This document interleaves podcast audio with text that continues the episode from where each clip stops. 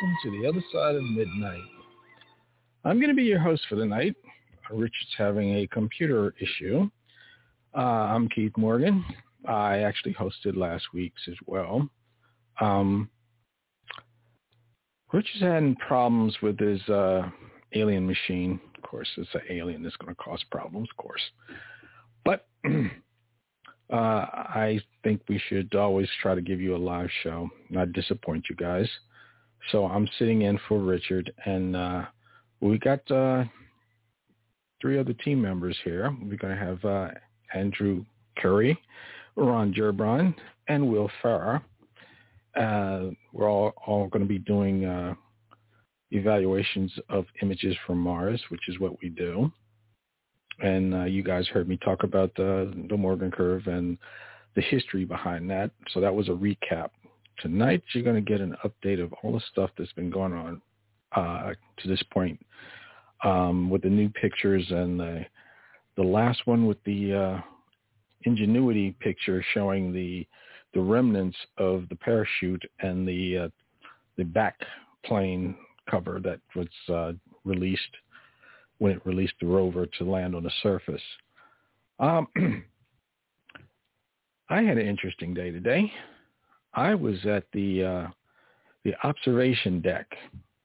It's sort of like a metaverse thing where you're there with uh, you're you're an avatar, and you get to interact with everybody and so forth. And uh, they were doing a thing with Stephen Bassett, da- Daniel Sheehan, um, was the uh, Dolan, and a whole bunch of others and uh, it went over pretty well.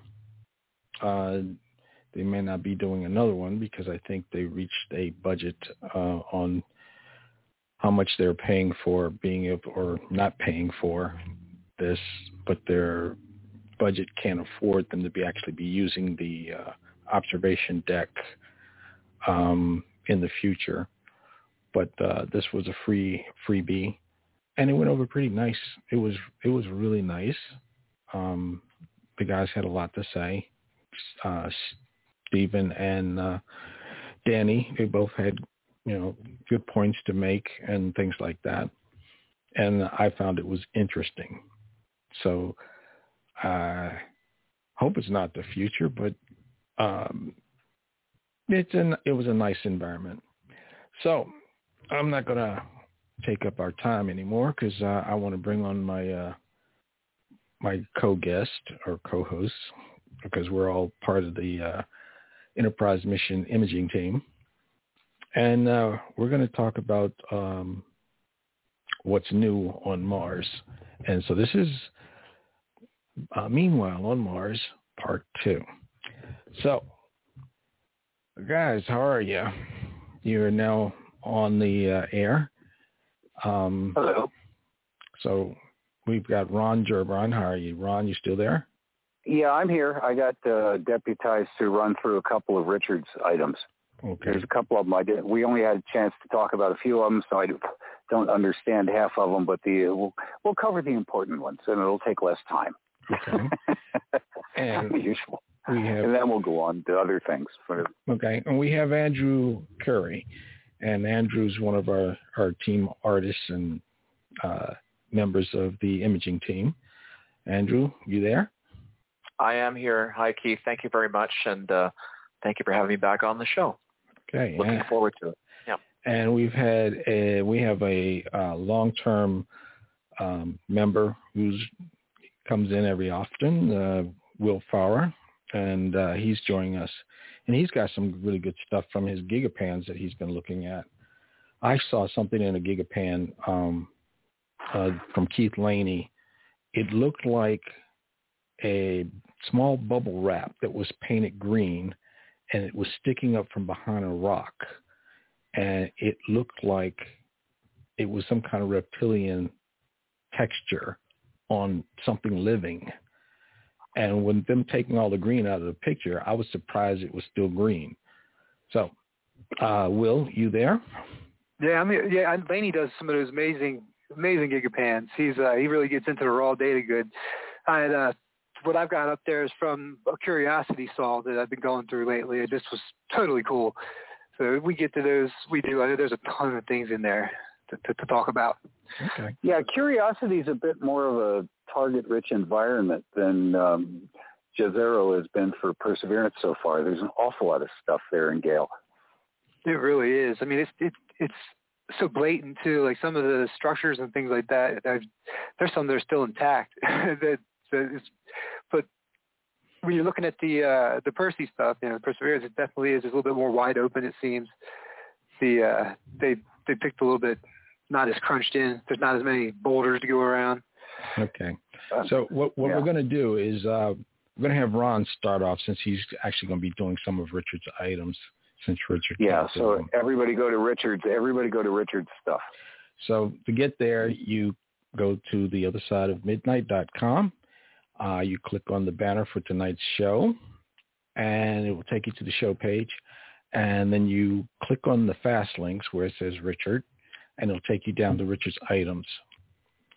Okay, go ahead. Um, hopefully everybody's Okay. there now.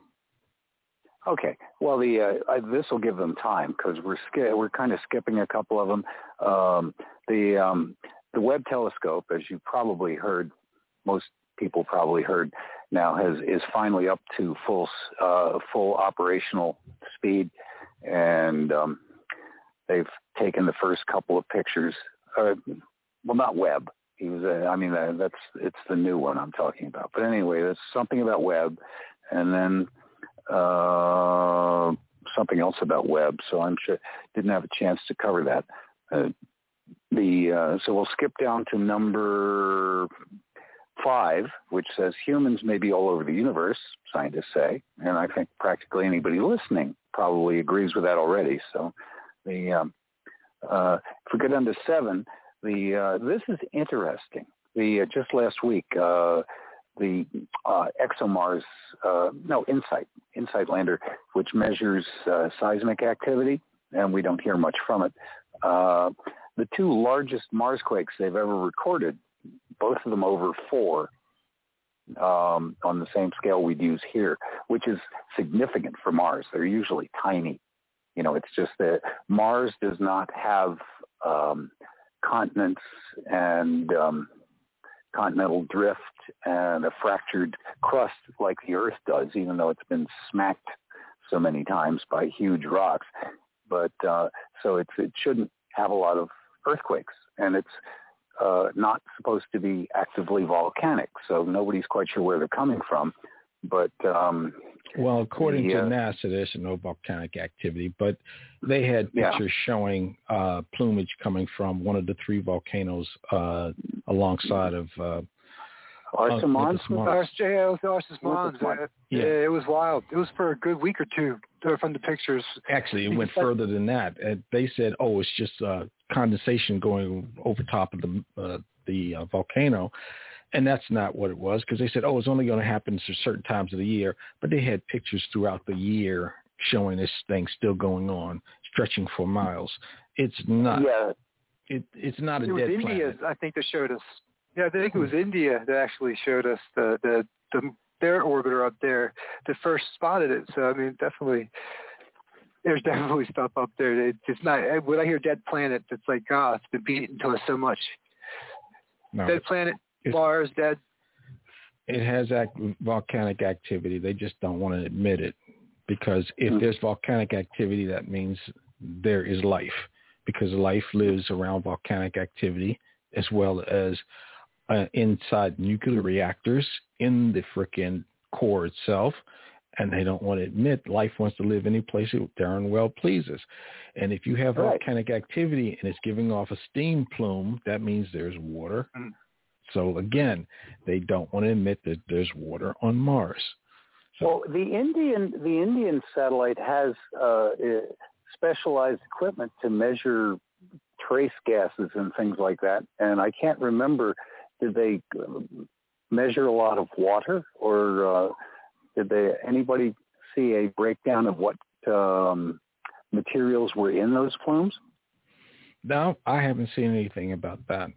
Yeah, but they, they're pretty. They were pretty uh, visually. You see, you see a smoke plume coming off of something, and it's drifting in accordance with such winds that are that are there. You go, okay, it's smoking. It's a hole in the ground. It's smoking. You know, that's enough. There's something going on. Mm-hmm. And uh, yeah, okay. Well, let, let's. Uh, Richard's going to hate this, but let's yeah, let's get to the remaining one of the ones of his that won't be covered anywhere else. He's got the number nine where it says every ridiculous thing we learned today about Elon Musk's plan to take over Twitter.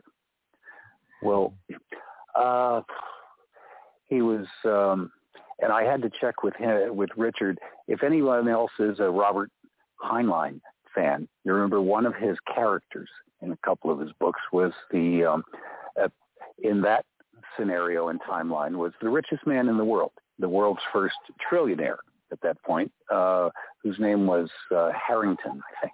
Um, the uh, which is uh, uh, Carl Sagan did a sort of a takeoff of that same name because remember the rich guy in Contact was named Hadden, you know, so he was, it was probably a nod to Heinlein with that. But in any way, so our, our own version of uh, Hadden or um, Harrington is Elon Musk. And, uh, you know, why would he take over Twitter? Not just, not just because he was PO'd about not having a um, platform for himself to use. He's, uh, he tends to be a bit of a um, humanitarian. I guess you could say that. He's, uh, he's very truth oriented. And uh, some things, even if you're Elon Musk, you can't talk about them unless the time is right. You know, that's everybody will just uh, mock you to death. And he knows perfectly well what's on Mars and elsewhere, and he can't talk about it like anybody else can't. I mean, you could get a, if anybody watched that uh, Joe Rogan interview, I know he's interviewed Musk a bunch of times, but the really long interview that got a lot of, a lot of play, um, that you did a while back. It was excellent. Yeah. The one where he was smoking, they, they smoked the uh, marijuana together, and, and Musk got yeah. in trouble. Yeah, the the SEC started coming after. I forget which one it was. One the SEC, but it was pretty bad. It was pretty sad. You know, they were just yeah, enjoying. But the, yeah, you're right. That was, okay. Yeah, but remember, yeah, remember kind of uh he got uh he was very straightforward and then he got then he got a little bit uh dismissive you know like uh, kind of like the picture that Richard posted here of him with his hands splayed out there, and all of a sudden, all of a sudden, he was he was uh, kind of it wasn't exactly self mockery, but he was like dodging something because he, he it's like he caught himself and said, "Well, I can't really talk about that," but he couldn't say, "I can't really talk about that," and so he just kind of uh, made that ridiculous comment about um, the um, uh, well, there's he virtually said, as I remember, that well, no, there wouldn't be life on Mars, but when we get to other star systems, we might find some. Remember that? Yeah, Ron. Um, yeah, Ron. Uh, um, that's what Rogan was doing. He was he was asking about Mars, and he's going, "Isn't that crazy guy? You know, uh, Richard Hoagland. I used to used to listen to him a lot. You know." And he was going on and on, and then he, and then Elon got very serious and said, no, no, no, there's nothing on Mars. And in the moment, yeah, they jumped to, hey, once we get to another star system, oh yeah, there could be dead, uh, dead civilizations. And he got very excited. So as long as it's not in our neighborhood, it was okay to talk about. You know, Ron, on the subject of yeah. Hadden, the rich, yes. uh, I guess that was the rich guy. Are you suggesting that uh, Elon Musk has built some sort of like what was the machine they used in in contact to sort of accelerate them? It was a wormhole it, machine. It was basically it was basically a big gyroscopic looking wormhole thing. Yeah, yeah. wormhole generator. It was well, it definitely was a wormhole. In fact, they I remember they used that word in the um, movie, and it was certainly a flashy looking piece of hardware. But um, the that seems to be the go-to. I mean, I'm, I'm rooting for the wormholes as a long-term Stargate fan. Uh, I'm rooting for all sorts of wormhole stuff, but you know that's still in the speculative territory, unfortunately. But uh, depends on who you believe, right? I mean, well, and, talk- it, and yeah, and it depends on what the government's talking about. I mean, when NASA brings or talks about this was a few years ago, they were speaking about well, when we get to uh, warp capability, and you know, it's one thing. I was listening to an old interview with uh, Dr. Joseph Farrell. Um, I can't remember who was interviewing him, uh, but it, it, anyways, they were talking about about when NASA says things, they're not talking about 10, 20 years in the future, some sort of proof of concept has probably already at least been somewhere on the drawing board, if not moving in a, you know, in some sort of positive direction. So I'm coming back to what you're saying again. Are, are, are we mm-hmm. suggesting that Musk is like our Hadden? Has he put made two, two, well, one or two of these kinds of devices, and he's ready to start firing humans through? Huh? Or is it? Or are we I, being playful there? Well, remember the aliens provided that device in contact, and as I understand, I've sadly I've never actually read the book. I'm very fond of the movie, especially well, you watch it. Uh, you watch it up to the uh, you know up to the point when she actually gets to go there, and that stuff's all just way cool. So I watched that part a lot of times. But uh, the in the in the book, it was a group of people that they sent, not um, and so I'm sure there were particulars that vary. Um, but I may not be the only one that hasn't read the book that talks about it based on the movie. Um, but um, yeah, he's no, he's a similar character. I think there's a, I think there's a um, you can draw a parallel there, and um, he. I'm not saying that the aliens gave Musk a wormhole generator, but um, he he, he any, did say on Rogan I'm sorry to interrupt you, but he did say that no, he, please. Rogan asked him if he was an alien. he would, he yeah. said yes. Uh, if you go back and watch the tape, he did say yes, just like joking around, but literally said yes. Um, as yeah. you say that, I think he really. I think he, I don't think he's an alien, but I really think that he's just. uh I think he sees Twitter and these places like that as somewhere where social you know can actually happen, especially in free speech kind of way. Now the way they just cancel people out. Um, I, I think he's got a vision, a whole big vision that he's going to be bringing into it, and it's either going to mm-hmm. flop or not. But hey, it's his money and some of his investors, then uh, it's going to be interesting anyway because it, it's really a forum that could people could still use like a, a tag name, you know, like a you know your what's up in the sky 37 my use. I could still use that, but I say I had to verify as Will Farrar. So it'd be nice yeah. to have only verified people. So that means you know it's not 25 different bots.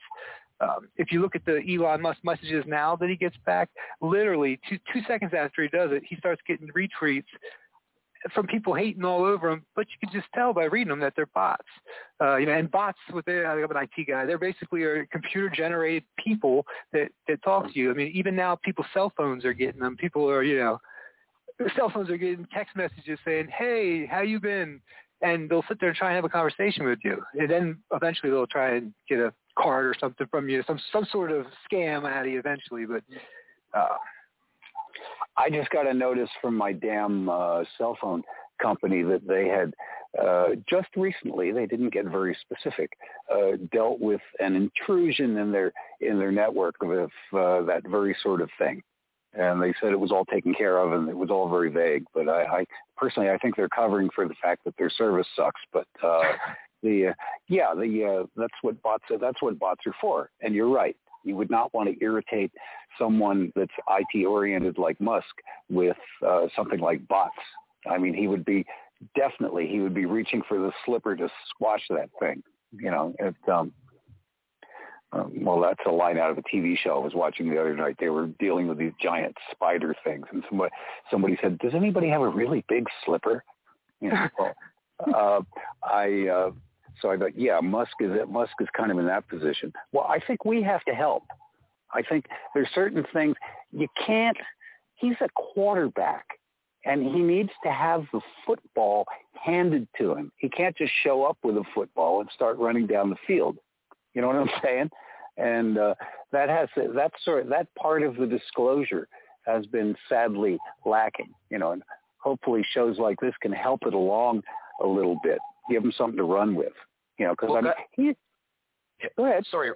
Well, Ron, I think we got to stay on this because I remember now it was um, the reason why Joseph, Joseph Farrell put up his this old uh, interview is, and it was with Richard Dolan who actually coined the term breakaway civilizations uh, back in, I guess, some of these secret space conferences that they were doing, and probably in his book, I think in his one of his books as well.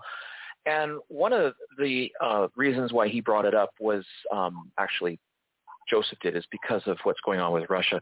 But besides that, the the the, the intent of, of the interview was talking about how you know there's been so much money disappearing from all, all of our, you know, especially in the United States, but many of our, uh, probably all of our economies just being harvested. And Catherine Austin Fitts and Joseph Farrell and others have tracked this seeping away of, you know, hundreds of billions or even trillions, of whatever amount it is, and it goes nowhere.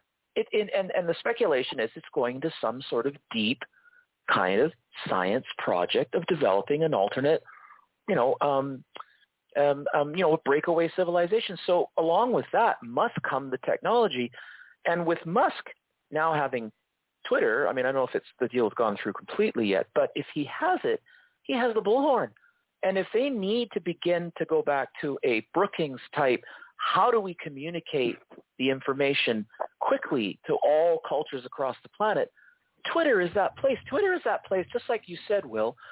You can mm-hmm. have sock stitchers, um, people who, who are mechanics, people who, like every group is on that platform and they gather together as, com- you know, virtual communities and and it's still the biggest platform out there, and and and, it, and it's pithy and quick because what is it, 240 characters for your tweets? So yeah, these, yeah, and, and and this is how people respond nowadays. They don't have. Uh, we've talked. I've said this a billion times, but the average goldfish has a longer attention span than the average average human. Eight seconds for a goldfish, seven seconds for the average human in terms of picking up. I'm not saying everybody's like that, but that's where we've gotten. So, you know, with this platform and if there is a time now where we're finally going to be sort of opened up into what's really going on, what better way to do it than through Twitter? Well, now that we're into the fine art of hyperbole, uh, exactly how do they determine the attention span of a goldfish? I, I've wondered that. I'm sure government money paid for that. Yeah. oh, I'm sure it was a, a touche. I'm sure it was a very well funded program, um, and it, and it's pro- they probably they've probably been getting a fresh grant every couple of years. Um, or, well, how long do goldfish live? Well, I no, I take that back. I've seen them in the koi pond that were supposed to be over a 100 years old. So, yeah, the goldfish can do fine. Uh, but um, the scientists, on the other hand, uh, need to have their um, oh, don't get me started on academics. Uh, anyway, uh, yes. So I, I think that's what I think that's what Musk is up to you know, that's the Twitter is the to use that analogy that from the total non-sports fan, namely me, of uh, him being the quarterback. Uh, the uh, yeah, Twitter is the Twitter is the field. You know, the um, Twitter is the playing field. I'd rather say soccer, but that's a group sport, and uh, it's um, football is very much one guy at a time doing something all armored up like a like a medieval knight and uh, carrying a funny brown thing with pointy ends. Uh, and um, soccer, it's just a bunch of people in shorts kicking the hell out of a round ball. That makes more sense to me. But um, the uh, yeah, he's uh, Twitter is uh, Twitter is the field, and he's ready to run down it. But I, I he's he has undercut by doing something that nobody would have expected. You know, it's I mean, look at the look at the images we have of rich people. You know, what do the Russian oligarchs do? Most of them are effectively on a world scale, fairly harmless. You know, most of them are not up to something sinister uh, necessarily. They're just, I mean, they're buying three hundred million dollar yachts.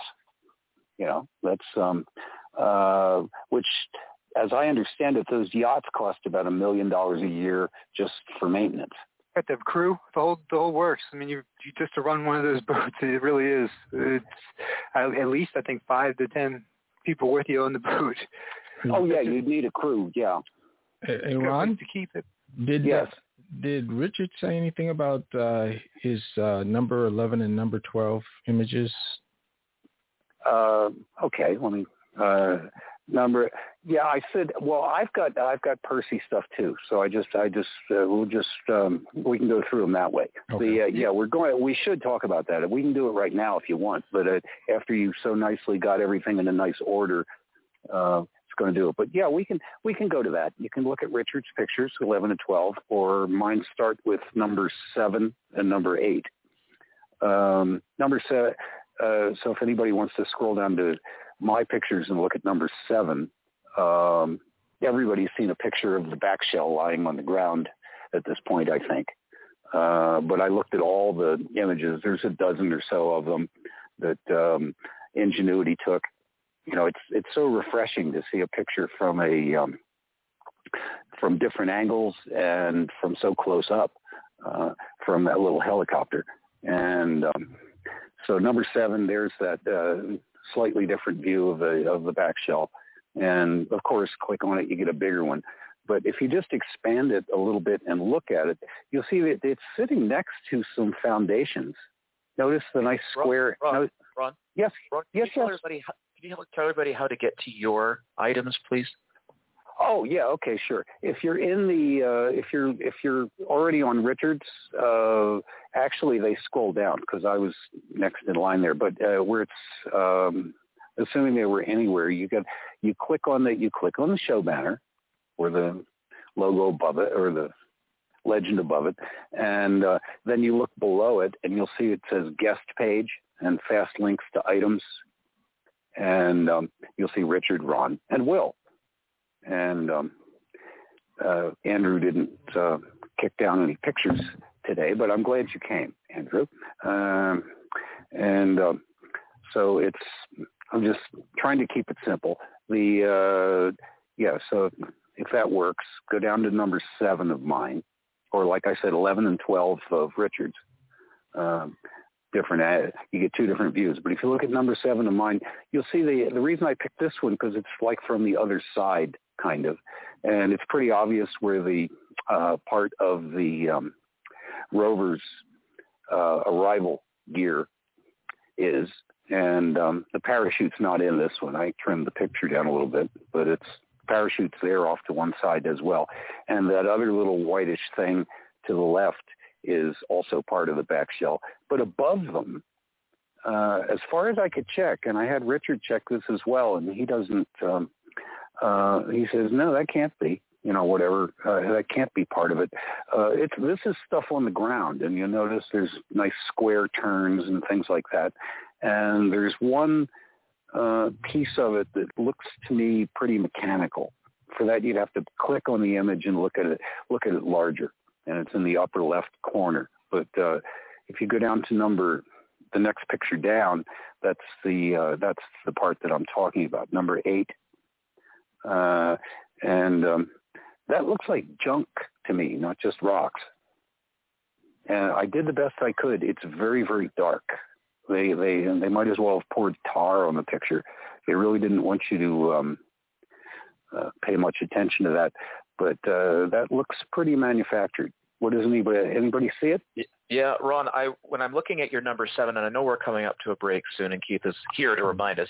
yes. But Yes. I was going to say very quickly, um, that's the closest I've looked at this image, and I'm like, I couldn't sort of sometimes tell the difference between like this this one we're looking at now, the so-called rocks, and the actual Perseverance debris or that little little cap debris. It's like which is the rock and which is the mechanical stuff. So I agree with you. Mm-hmm.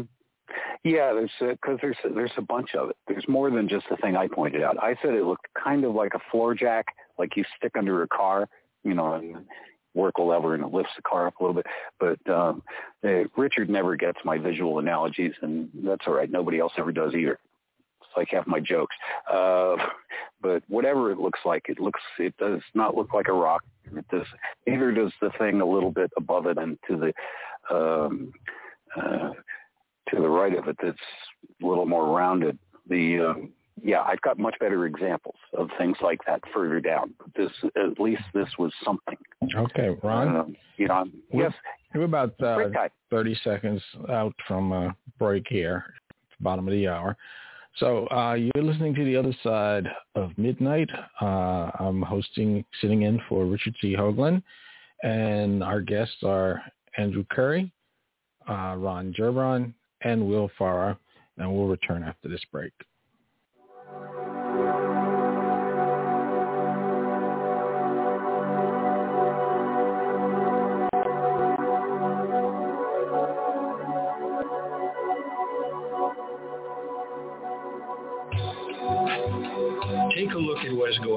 With us now. You have vax or no vax. You have mandates or no mandates. You have uh, pharmacies who are not allowed to make uh, pres- prescriptions on substances that they don't, you know, that, that big pharma doesn't want them to have anymore. Somebody's in control of something. There's going to be a time, follow the money, where you're going to say, hey, something really inappropriate's gone on here. We're being controlled. I mean, it's it's one thing to to have mandates and all these, and another thing to shut people up who say, "I would like to talk about this a little bit." No, you don't. You're not going to talk. And and so we have, uh, you know, people like uh, Dr. Mercola being shut down. That is not us. That's not how we operate. People ought to at least be allowed to have an opinion and state the opinion and and have uh, say, uh, I'd like you to know that a good immune system is going to help you. So here are the things for a good immune system, but I'm sorry, you can't buy them anymore because we're not allowed to. So something's going on. So that, my friend, is going to be exposed. That's another thing that you're seeing for a while, and it won't last forever. So it's there now. But believe me, it ain't going to stay because the light's going to be turned on. Just like the, the abuse the, uh, that I've just talked about, about women and kids with priests and all. It's here in an ugly way, and eventually it's going to be seen. Says there'll be revelations or maybe even a movie about it. It's going to be the same thing that happened when we found out with tobacco that they were, of course, addicting our children and they had a cartoon and they knew that it caused cancer. And you know what happened with that. We shut that, basically shut that down and now we don't smoke anymore. Hi there, this is Lee Carroll. I want to tell you about the other side of the news. In these days where we're not really hearing much good news or perhaps even what's really happening, that's where the other side of the news is different. And in that, you're going to hear not only controversy, but you're going to hear great things. There can be joyful things too. I just got done with one of the broadcasts, and I encourage you to uh, take a listen with myself and Monica. But the other side of the news, that's what we need more of in these times.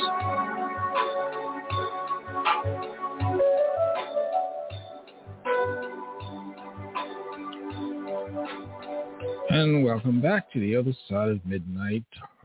I'm your host, Keith Morgan, and we got a good conversation going on right now. I'm going to bring back my guests, and we're going to continue talking about Mars. So, where do we leave okay, Ron? Uh, well, we're talking about the ingenuity thing. This is the um, big event, I guess, of the um, of the week, and uh, I'm trying to think. Where's the um, okay? Where's the one? Okay, right above. Oh, you did such a nice job of getting them all aligned properly. Uh, right above that picture of the back shell, because everybody, these are all things you just have to study them for a while, you know. And once you realize that there's something artificial there that we didn't bring, um, it makes a difference. But right above it, number six is a Watson picture from Perseverance of just the ground around where it's hanging out, and it's uh, the color is just outrageous. And did you that's most, did you pull that color out? Did no, no, like that's that? It's it's like that. I cleaned it up. I got the you know I, all I all I could do is deblur them, deinterlace them, deblur them, and clean them up. But I didn't amplify it. Wow. Um, it's a lot of color. Yeah, I know, and it's and but it's uh, it depends on how the light catches it, you know, and and the stuff doesn't look, I suspect, as sparkly as it really is. You know, it's because uh, either that or it's or somebody doc, dumped a box of uh, is it Captain Crunch that's got all the different colors. it looks like yeah. colored breakfast cereal. Uh, I think they're smaller than that. Yeah, Watson, for people that don't know, Perseverance has a whole bunch of, of cameras and everybody's favorite is kind of the little thing that's basically a GoPro that they wrote a new subroutine for. Uh, that's on the that's what's on the helicopter. That's what's on Ingenuity, and uh, it's just so honest. They couldn't do half of what they do, so it just takes ordinary pictures. You know, it's not there's no color tweaking or anything else. And um, the uh, like I said, they wrote a they have a little black box inside of Ingenuity that um, ties everything together, but they they couldn't override the built-in um, color correction and so forth on that. These are the ones you get for home security systems or on your own little drone. Uh, and uh, that's they seem to hold up well on Mars. Remember, they didn't know if that thing was going to work for more than a half an hour once it got there. But it seems like it's it's happier to be on Mars than it was to be in J, uh, JPL's lab. If anybody ever was following it and saw the testing that they were doing, because they have that vacuum chamber that's the size of a room, um, where they can get whatever air pressure or gases they want and they were using it in there and they had it all carefully counterbalanced uh, with weights to simulate the gravity on Mars. I'm still not quite sure how they figured that part out, but you know, there the thing was.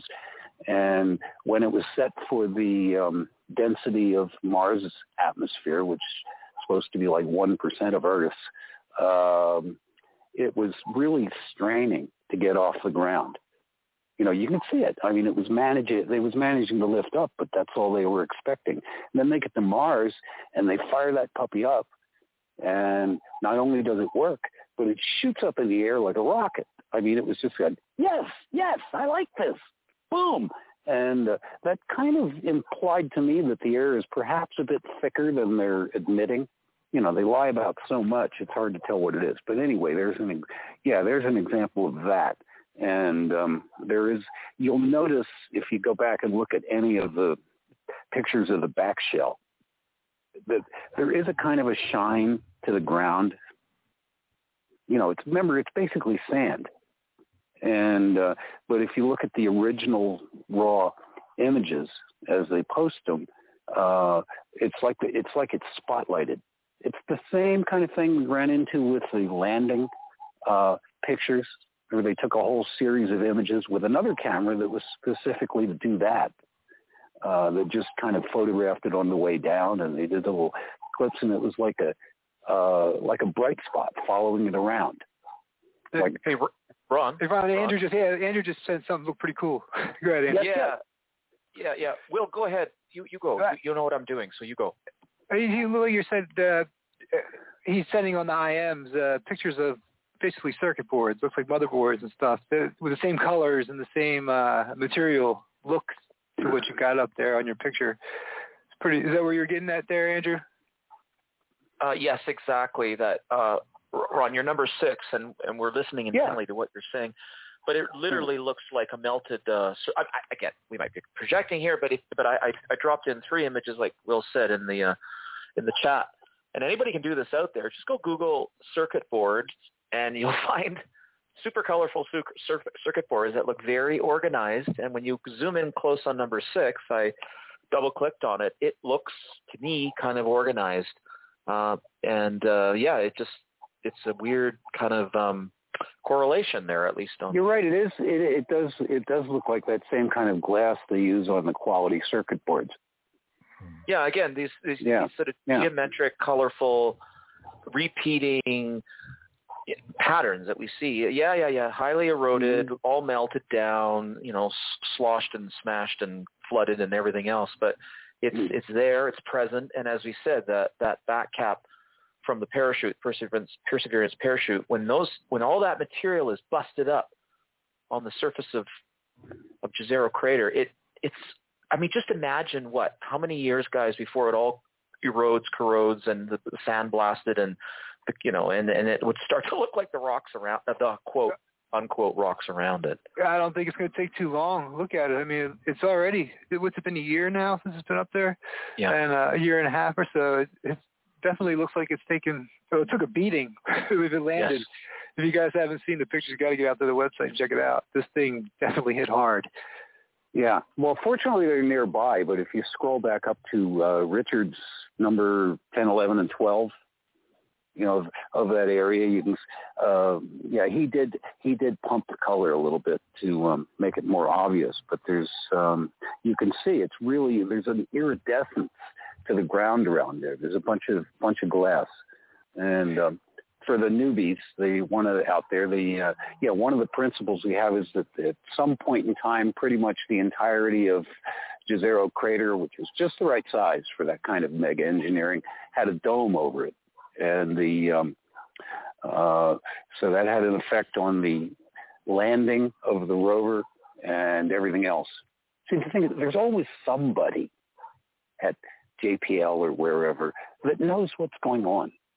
You know, they don't want these things to fail.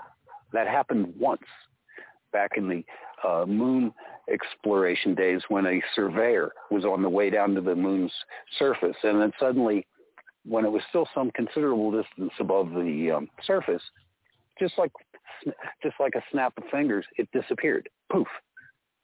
And that can't happen.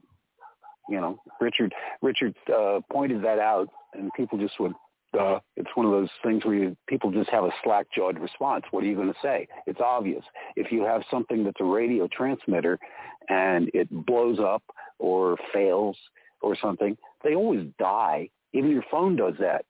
You know what happens when your phone dies, when you just can't shut up and it gets down to 1% and then all of a sudden your phone disappears. Yeah, there's something. You know, there would be a spike or a gerbil and uh, nothing.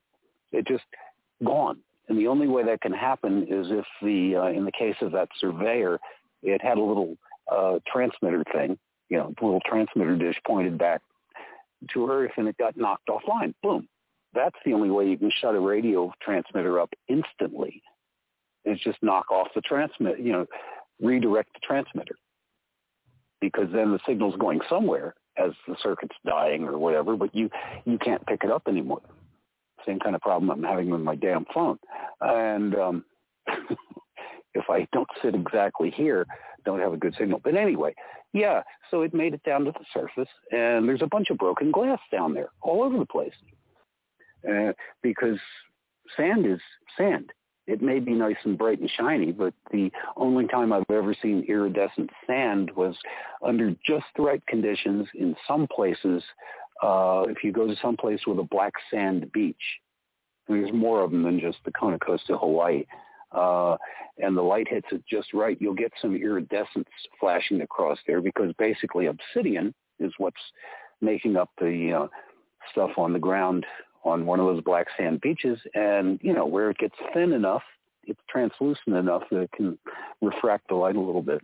And this is much more serious than that you know, we don't know what the material of something like a dome like that would be made of there, but uh, it's pretty sure that it's tempered in the sense that ours are. You know, like hey, a broken. Yes, go ahead. Sorry, I'm rambling. No, no, no, no. You know, I'm, you, you mentioned the word serious, and we were hearing a dog barking in the background for quite a long time. were you able to put it under control back there? oh no, that I have. I, I no, I'm I'm telling you that that um that dog is like two football fields away. Oh my if god. if everybody held their breath for a while, you'd hear there's a car on the highway, which is like a quarter mile away. And other than that, it's very, very quiet here. We're lucky if this was the middle of the summer when there was a lot of traffic uh, on that highway, even at this time of night, it would be kind of noisy. Hopefully by then I'll have my um, phone situation resolved. No, you so, sound good. I was just giving you. I was just teasing you. Okay. Oh well, no, I'm always I'm always I'm always up for that. But um, okay, what else can we say about the uh, back shell? Anybody got a an insight? No pun intended. I'm I'm curious at the the um, the the back shell after it dropped off the rover and landing uh, device it had all the rockets and everything that slowly descended. How come it didn't slow down from the speed that it was running at? It was coming in at. It said it hit at 78 miles per hour. Wouldn't it have uh, slowed down even more once it dropped the big load? Well, no, because the parachute wasn't protecting it anymore. You know, the uh, uh, you need Richard. Yeah, you'd need Richard to describe the niceties of the um, uh, that incredibly uh, complicated landing system that they've used the last couple times. Uh, they seem to put a lot of effort into making those almost theatrical. You know, it's like a, my favorite was always the big bounce bags, like they uh, used on um, Pathfinder is literally a gigantic bounce ball, big inflated ball that and it landed on that and it bounced around for uh, until it stopped bouncing around, and then deflate. Then they deflated it, and in the case of Pathfinder, they sucked it back inside. They um, decided to be tidy, and they actually had a uh, so it, you know it wasn't a it wasn't there's a parachute involved too, but remember the air is still pretty thin, even though they're lying about how thin it is. And um, the uh, in the case of in the case of this, I believe the um, yeah the back shell stuff was just in free fall because it was just a heat. It was a basically heat shield, and you can see where the parachute and stuff was connected. And so once it uh, once the lander was done with it, it just free fell the rest of the distance. And uh, yeah, it's pretty bad. It's pretty banged up. You zoom in on it. It um I'd like to see the picture. I'm gonna have to check out the NASA website and see what it looked like before when up. The color is it's awfully brown. I wonder if that was from the heat coming in, or if that's actually just from the accumulation of dirt on it. And it, it seems to be the, the color from these helicopter pictures. They don't. It's it, they're definitely different from what's being taken on the ground. Um, hmm. I can see yeah. Richard's point on that. It, it's so I'm wondering what the color difference actually is between these. And it's kind of been like that with every mission. Every mission seems to bring yeah. back a different shade of puke yellow or, you know, orange colors of, of Mars, red colors that. Oh, I know. I try really hard not, on my pictures to not exaggerate the colors. Uh, and um, the sometimes that's a that's an advantage, you know, to just uh, like I said, Richard pumped them up a little bit on uh, pumped it up a little, the saturation up a little bit on his to make it a little more obvious. But um, I just rely on the re- resolution. And so the uh, the wrecked back shell lying uh, there on the ground in um, mine is um, that is absolutely the actual color. You know, it's a little bit, it's either scorched or something around the around the edges. You know, where it's a little tan. But that's yeah, that's the color it is, and that's the color all the parts are and uh, even the rope or cable or whatever that is that's left over from where the parachute was attached. So um, I can. What what what, what, about yeah? What about the um, with this image? There's such brightness in the middle ground where this um, piece is, and in the foreground, and yet in the background, it looks like it's completely in shadow. Now I I, I know it's mm-hmm. not completely because we can see rocks casting shadows very similar to the way that the cast shadows are coming from the stuff in mm-hmm. the foreground, in the foreground and the middle ground. But there is a distinct brightness. I mean, oh I yeah, yeah. So, oh no, absolutely. Well, no, well, as the as the one responsible for the pictures, let's see. Right now, I'm looking at number seven. That's the simplest thing. For instance, it looks fairly even. It's just brighter in the middle. Well, if you look at the original, uh, you're right. It's like it had a spotlight on it. I mean, it's yeah. that dramatic a difference. And I, I um, there are some controls that I'll use on the um, graphics programs. I'll use uh, rather freely, and in this case, I, yeah, I, I judiciously applied uh, what they call fill light quite a bit. You know, which is just exactly that. It makes the darker parts lighter. Oh. And um, the uh, to try and even it out so that you could see everything. Because if you look at the original, you see that stuff that I was talking about in the upper left corner. Yeah, um, is uh, it's well, you know, look at the uh, corresponding, but look at the next one. You know, even there, and that was you know a completely separate take on it. It was uh, yeah, it was a lot of work to get it light enough to see what's there. And if you blow it up, you'll see it looks all grainy as a result. Okay, so Ron, what you're saying is that this is a bit of a processing issue. That's why it's it's got yeah, this just dapplely. We use that word again, dapplely light look. Yeah, yes, just on the brightness thing. But even even that on the on the one that I had to uh, lighten it up so much, the uh, there's various ways to do that. You know, and in this case, I had to use a fill light instead of just um, uh, well, nerd talk. If you invert the image, duplicate the layer, and uh, then um, apply it at a uh, at using a multiply function or something like that, then you're basically making the um, you know the inverted image darker, which makes the properly or uh, the properly flipped around version lighter. Yeah. But this is just a slight step beyond that. But you'll notice the ground has that same sort of color variations when you look at it closely as that picture from the Watson image above it. It's just blurrier. You know, you do you do lose re- resolution when you have to work those things over a little bit. Um, but the um, yeah, it's it's worth it um, just to get an idea of what's really there. Um, right. Okay. So that, yeah, I okay, I'm yeah, I'm burned out on that one. People just need to think about it. But the um, yeah, the next one is number nine is the um, that's from Curiosity, and that's that's what I um, immodestly named Gale Crater. I named it after Dorothy, not the uh, not the astronomer. Um, that's Gale City. Um, the crater is named after the astronomer, uh, and it's a city. I mean, there I sharp I sharpened that up a lot. You know, you can zoom in all you want, and uh, that this was actually lifted from the JPL panorama that they did because that, that they actually did a nice job on it.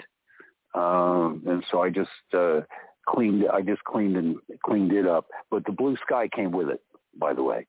Yeah, Ron, that that picture was amazing. I tell you what, my uh, my my father was always, he passed away about five years ago, and when they put this picture out, I showed millions of pictures, but he was watching it. He saw it on the Weather Channel, and he said, "Ollie, damn, that's a road that's going up that hill, up into that thing." I was like, "Yeah, I've been telling you for so long." And uh that thing is, it literally is one of the best pictures, especially the. the it absolutely. You're right. It absolutely is. And uh, below it, uh, well, let's see. We'll see. The next one's a Percy image. We'll skip that for a second. Number uh, 11 I alternated them on purpose just so uh, see it's a comparison of two shots. The lower view is the original frame. That's the whole frame. That's the um, uh, that's what it looked like.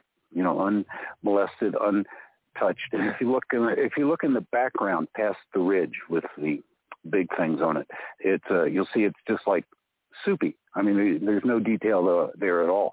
But if you um, tap on it to get the big version, Let's see, I think that'll work, right? Yeah, yeah there yes. we go. Yeah, um, and then yeah, take a look at it. Take a look at there. That's the same. That's just to one side. That's how big Gale City is. It stretches all over the place.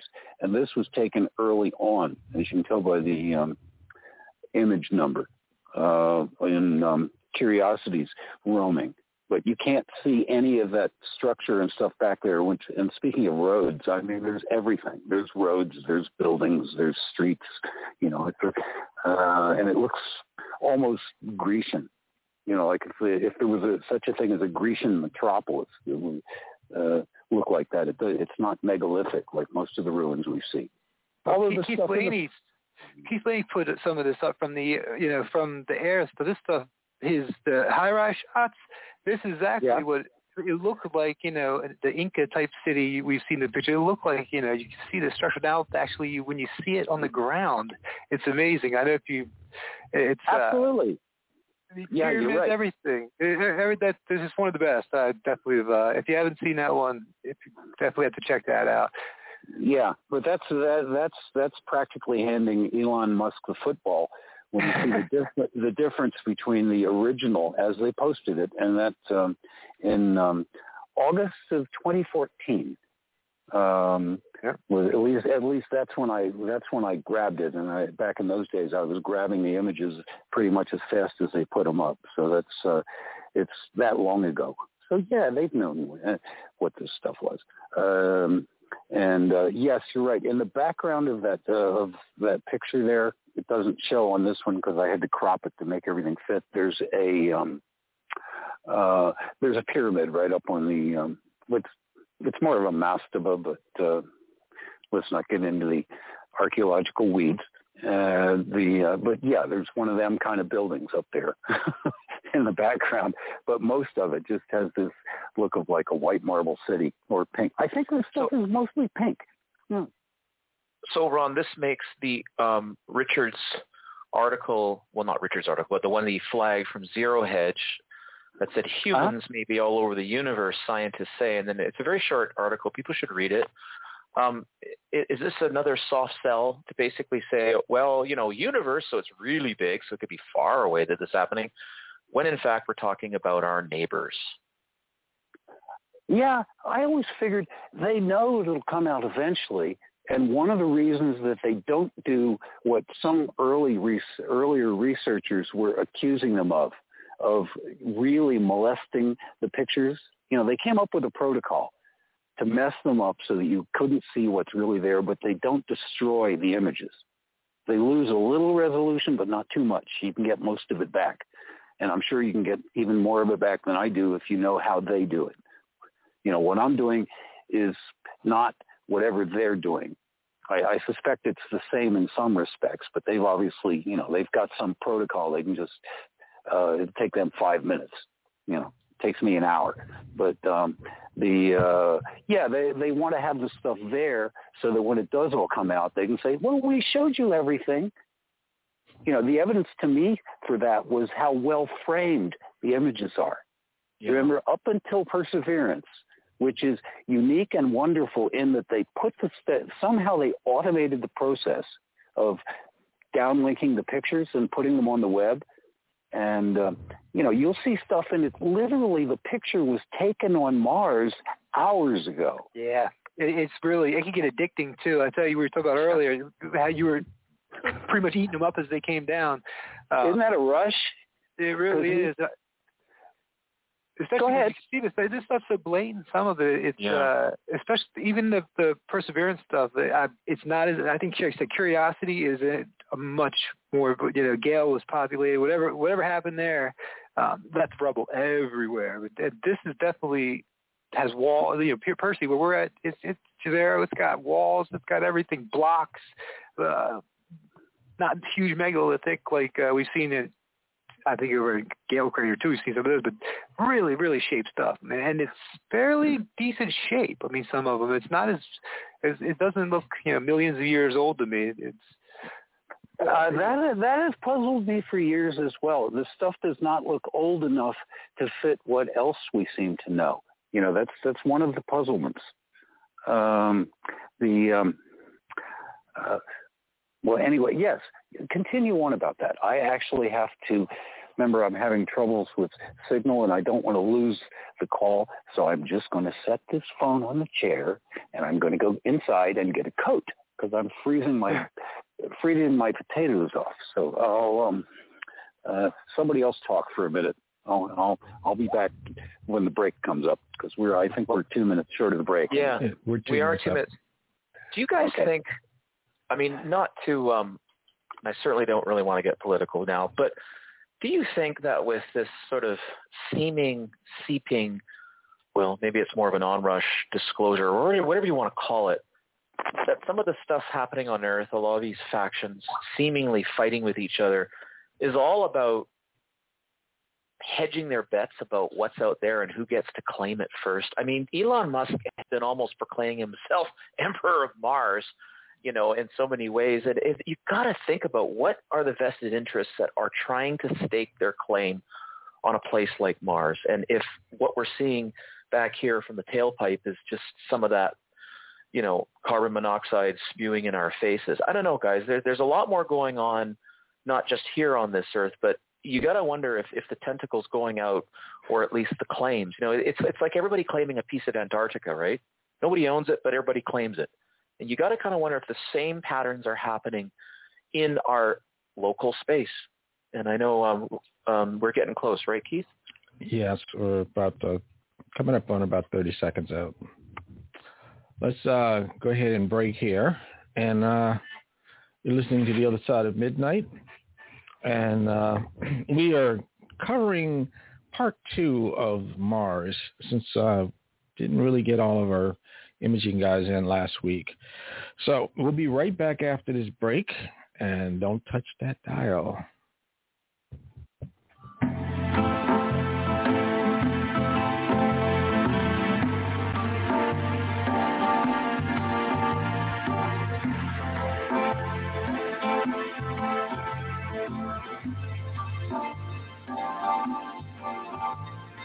Take my walk along the beach with things at home I'm to reach. All I need is water, have that smoke and things to eat. Dip my feet into the sea, she calls.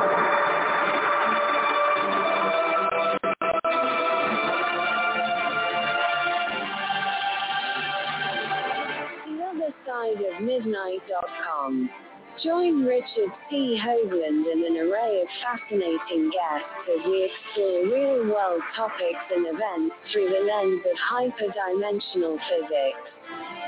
Join Club 19.5 to gain access to hundreds of archived shows. Only $9.95 per month. Listen in each Saturday and Sunday to the most compelling and thoughtful broadcasts heard in over 160 countries around the world. Real research, real data, real science. The other side of midnight.com.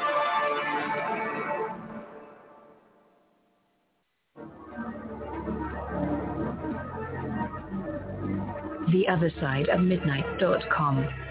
Talk radio with pictures on demand. Liberate your hyperdimensional time scale and nonlinearly access over 400 hours of conversation at the cutting edge of science and thought. Join Club 19.5 to get access to exclusive content that fits your interests and time schedule. Filter episodes by guest or subject. Membership costs $9.95 a month, 33 cents a day. Talk radio with pictures on demand. The other side of midnight.com. days off, my time away? Nothing much to do, so I'll wait till sunlight clouds away. Run them clouds away.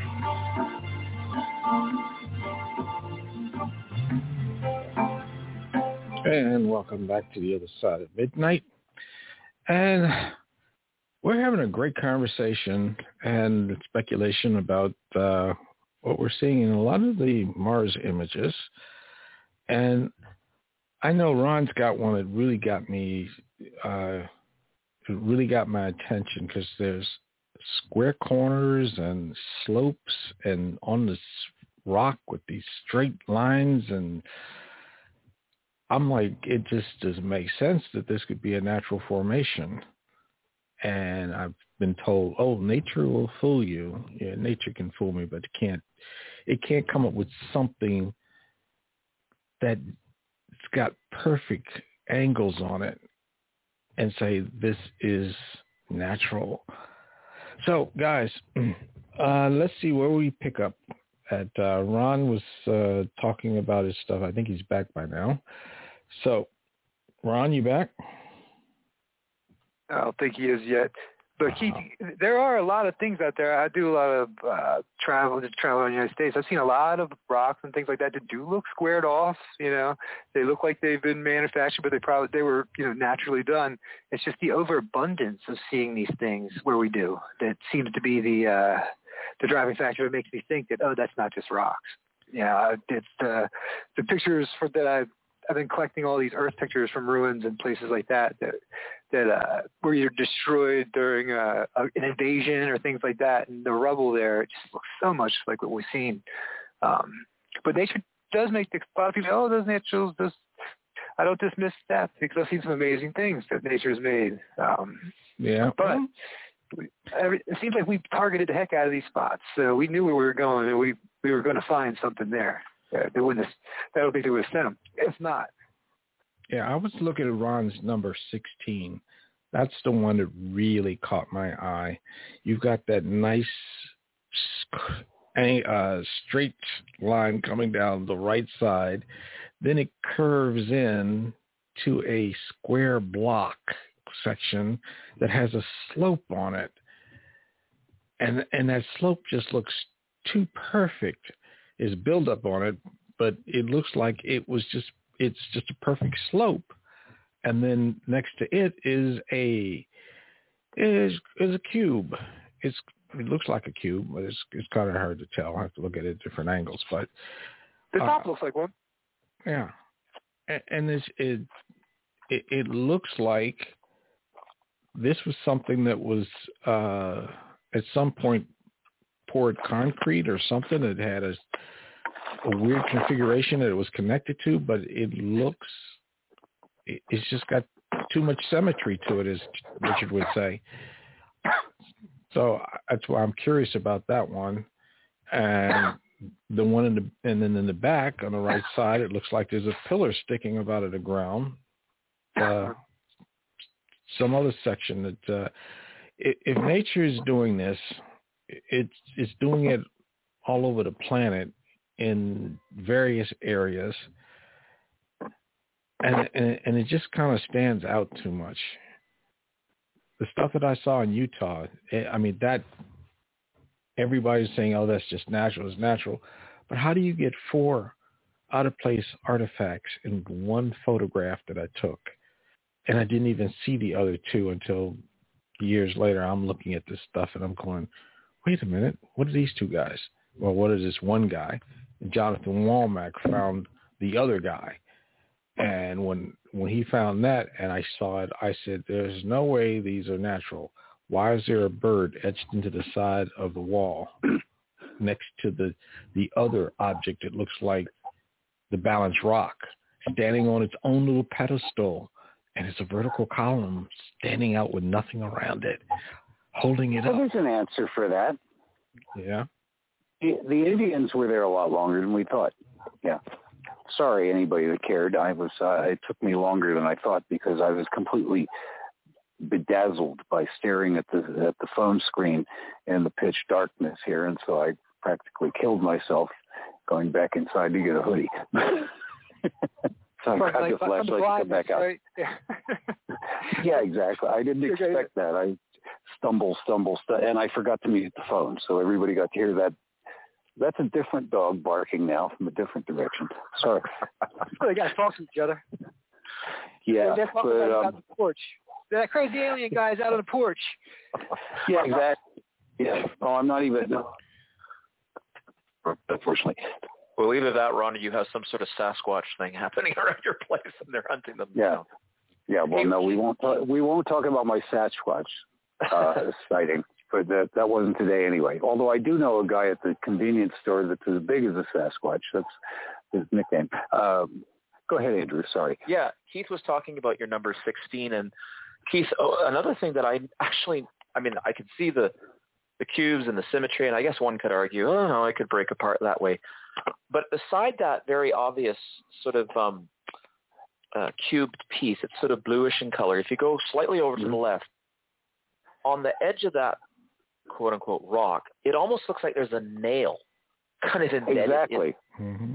You're right. Exactly. That's what I thought. If you look at it closely, uh, it's uh, probably not, but it really does look like an old-fashioned, like you know, uh, colonial era nail or something. But I, I think there's a reason why. That thing that it's in, the squarish area that it's in, I think this is petrified wood. Mm-hmm. And this is this is about that. Yeah, this is one of my this is one of my personal fixations about Mars. I, I've been seeing this for uh, a, the longest time, and I mean nobody ever brings that up you know but it's uh i think that i think that they used a lot of wood it just wasn't the kind of wood that um, the uh, you know that we're used to.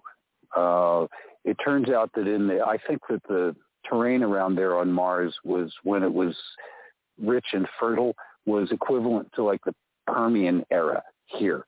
You know, like hundred, you know, several hundred million years ago. That doesn't mean that it was several hundred million years ago, but I think that's as far as the foliage got. Because uh, remember, it was I'm just amazed at that slope that the nail is on. That is, it, it's got a, a nice angle on it. It looks like it was smooth, but there's debris on it or something that's built up, or the wood has puckered up. Doesn't it look like wood? Yeah, yeah. It, it really it's crazy. Uh, and the and the other stuff around there, it looks like it was something that was made out of, of you know, wooden beams and uh, probably rather rough ones, and they uh, just petrified in place. See, we don't we don't give the wood a chance to do that here. But remember, at some point in the past, Mars' environment really fell apart. Worse than anything that the climate change Karens can predict or anything. I mean, it was bad news. And uh, so all kinds of stuff happened. And um, so uh, I think we're just seeing examples of uh, what can happen to things like that. I mean, I've seen stuff that, for God's sake, look like looks like plywood. You know, they can talk yeah. about layers and uh, sedimentary layers and everything else. But um.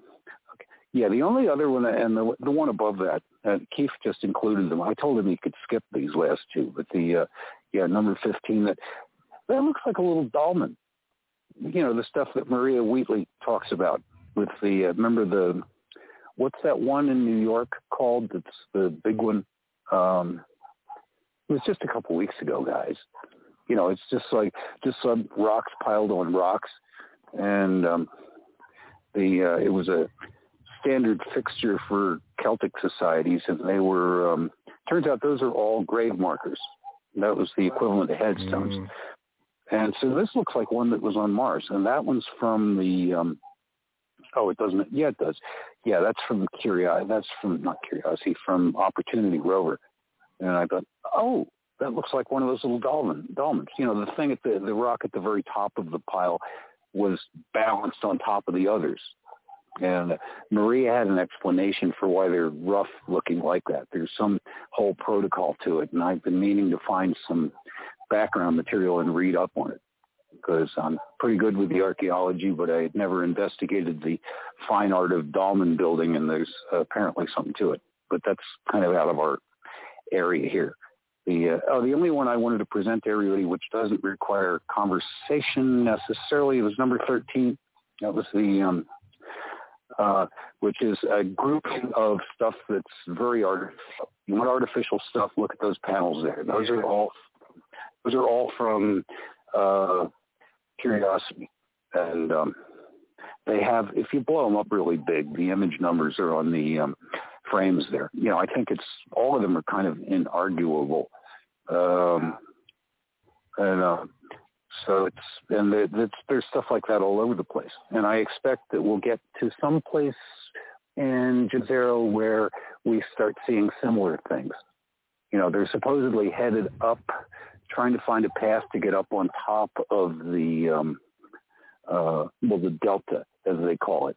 But you know, if you look at the, we don't have an area shot in this week's pictures uh, from aerial. I mean, from um, above. But you know, if you look at it, there's some elevation there, so they've got to figure out some way to get up into there. But if you if you look at it, there that's where that's where the ruins equivalent to the stuff we see in Gale seem to be, not in the lowlands where they are. If they wanted to see something there, they would have to head the other direction down towards those pyramids that Richard and other people have pointed out. I don't understand why they they did not drive that way. There's like a there's also this oval shape. It's not that far either, literally. It, it, but they went the I thought they were going for it. That they beelined that left around the corner, and uh I was like, man, what it? that's crazy. Come on, it, it, it's it's obviously like too perfect. It's, like a teardrop pyramid type thing, and uh, hopefully one day it'll get there. But it, uh, right, it's like a it's like a comic. It's like a comic book. What's that? Uh, it's one of the. It's not Marvel or DC, but it's the um, Rescue Rangers or something. I don't know. This is a um, um, run away, run away. You know, they they say, oh look, ruins, run away, run away, because um, that's what the yeah that's what number 12 is for you know obviously the rover can't travel over that stuff uh, to get to the stuff that is obviously there in the distance it's so, amazing it's still traveling at all the way the wheels look right now. I haven't seen the curiosity. I, I haven't looked at the, any pictures of It. i know a year or two ago they were really beat up. Uh, oh yeah they I, are. They richard had an explanation for that. He said it's the glass. Because they did not expect to be because there's plenty of it on um, you know everywhere.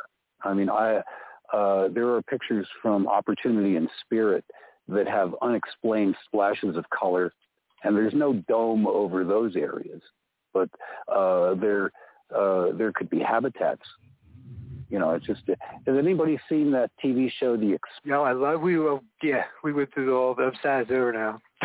yeah, yeah. Yeah, it's pretty trippy. Well, the, the, the, the right in the in the opening credits, they've got those shots of the uh, of the civilization hour transplant uh, on Mars, and you see those domes scattered all over the place. It, it, it was a lot of pre-programming, I think, into that movie, into that show. It really a lot of it was based on what maybe a few, maybe our past year. You know what I mean? We were reliving I, it again. I think you're right. I think you're right. Yeah. Well, Andrew has done a lot of um, exploring and imagineering, um, to steal a term from Disney, on the uh, on dome structures. And yeah, they don't have to cover the whole crater. It's just Mars has a whole, well, a plethora of craters that are 20 miles across. It's odd that there were so many things that struck it that made craters just that size. and uh, and not that so, deep either. Yeah, yeah, they're all very. There's great similarity amongst them, and I think that they were. um uh, I'm not saying that they were constructed that way, but I think they picked all of those, and those were that was maybe it had something to do with the protocols of their engineering. You know, the, the awful lot of those seem to be like that. One that we haven't visited physically with the rover yet is Hale Crater, and it's about the same size as Jezero, and there's a lot of interesting stuff in there that you can see from the aerial shots. Just like as um, was that was that you Will that mentioned the some of Keith's uh, Keith Laney's stuff with the um, aerial shots that uh, yeah you can see they're much more intact than anything the rovers have have gone near. You know there are areas of Mars where there's there's buildings and stuff, even things that are close to Richard's um, arcologies that are pretty intact. You know, they'd be worth visiting, but you'd need more than a rover to take a good look at them. And um, maybe eventually they will. Anyway, maybe somebody somebody mentioned gigapans. Who's got gigapans?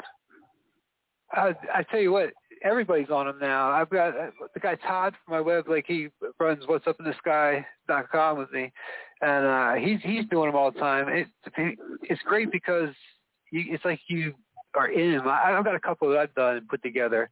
Uh, the one that I got my pictures on as has some from sol from Curiosity that that is pretty amazing. They just came back from like the PDS. If anybody knows what the PDS. Here we go. Yeah. It, yeah. Let's go to Will's items. It's a planetary database system, so it comes down with a lot more data. But it's not just a JPEG file coming mm-hmm. from it.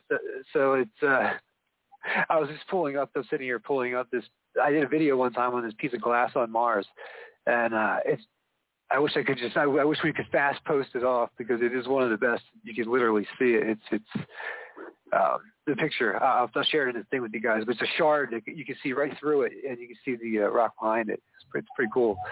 Uh, you're right. It's it doesn't seem to be everywhere, but it seems to be certain places. You're right. You're right. I found a couple of those. Uh, you have? Do you have one of those here? I'm looking at number four. I'm looking at your number four with a. It's got a red arrow. What's the red arrow pointing at? All right, let's see where we at here. I gotta remember what I said. Number four. All right, if you're looking at those pieces down here, the, look at the, the, the top left of it. You can see there's an arch piece in there. This is a whole mm-hmm. wall. Like if you check the gigapan out below it, uh, mm-hmm. you'll see it's a whole wall, and you, they got two shots from two different angles. Pretty pretty cool, and they have a couple other angles too on the other side. Um, but you can see oh, the way the way the blocks they're cut, like where where there's if you come up from the top left one this here, that's where there's a little archway or something up there everything on the top seems to be decorated. Almost. Yeah, almost you're right. You're right. I think that's called a, a, uh, ashlar. Is that style of where They just pile rocks, you know, and they're not uh, they're not staggered in the normal fashion. You just pile. You just pile. They can be cut blocks, but you just stack them up. And uh, yeah, it's, you're right. How it they, looks how they fit. Yeah, they fit. They fit together. It's uh, and uh, some of that nobody has ever figured out, even on Earth. The uh, places in, like in Peru, it's Sacsayhuaman. Uh, the um, that's the big gigantic block wall with the irregular cut stuff. uh, they've they have noticed, and um, people that have researched those have noticed they three dimensionally fit together, like one of those wooden puzzles you could buy at IKEA or something. Uh, and uh, they don't know how they could have cut them. I mean, the I, cutting I, is. Go ahead. It, it doesn't make any sense to me either. I, I'm fascinated by it. Uh, Brien Foerster does a lot of great work. I wonder if Richard's ever had him on. He would be a great guest. Uh, he's he, you know, does uh, all sorts of uh, videos and travels and tours, especially the little stuff down in uh, down south. It's pretty amazing. Uh, Sounds like a good idea to me. I've heard the yeah, name. It's but you see, like those type, those those walls you're talking about, Saxe-Wehr-on or whatever, however you say it uh, they were huge. I mean, it's you see the people next to them. It's crazy. They look like, they look like little ants next to this, this huge thing, and it's perfectly put together. And this whole wall is like that. There's a couple other on that picture you're looking at that I thought was pretty interesting. Down to the bottom right one, there's also it looks like another another outpost coming out of it, at least maybe going down. That could be pictures, you know, it could be the pictures of life, but and above that you can just see that there's uh, there's one to the left of that, just the square nature to it. There's got bevels on the things. I mean, it looks like wall that's been broken down. And they really do.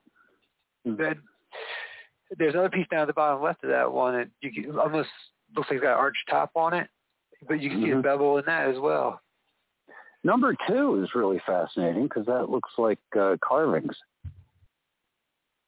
Let's see, let's go to yes. These were this. So this hole is on the Gigapan. It's amazing. This whole area. Um, you, it and there's two two spot. There's two of these things. There's another one of these up the hill. It, it's a little bit smaller, but uh, it does. It. I don't usually want to say I see like we have a lot of people that watch um, the channels or, or post things on uh, my, our message boards and things like that on the website, Facebook, and they they the pareidolia, whatever, however you say it, you know, they put up like you know they see people, they see little beings and things like that. I, I don't see. Did them. you just use the p word? Yeah. Pareidolia. It's, yeah. It's pareidolia. I, I have a all right. pareidolia. I have a I have a Catholic uh, uh, school nun ruler ready to slap the hand of anybody that tries to say it's pareidolia or something. You can look it up. It's pareidolia. There is no such thing, but that's the way the word's pronounced that they made up for it. That they made up for it, yeah. The, the, the one of those when Webster's back when. uh But that one you're looking at, you see there's there's a lot of symmetry like in that really bright rock too down to the bottom. That yeah.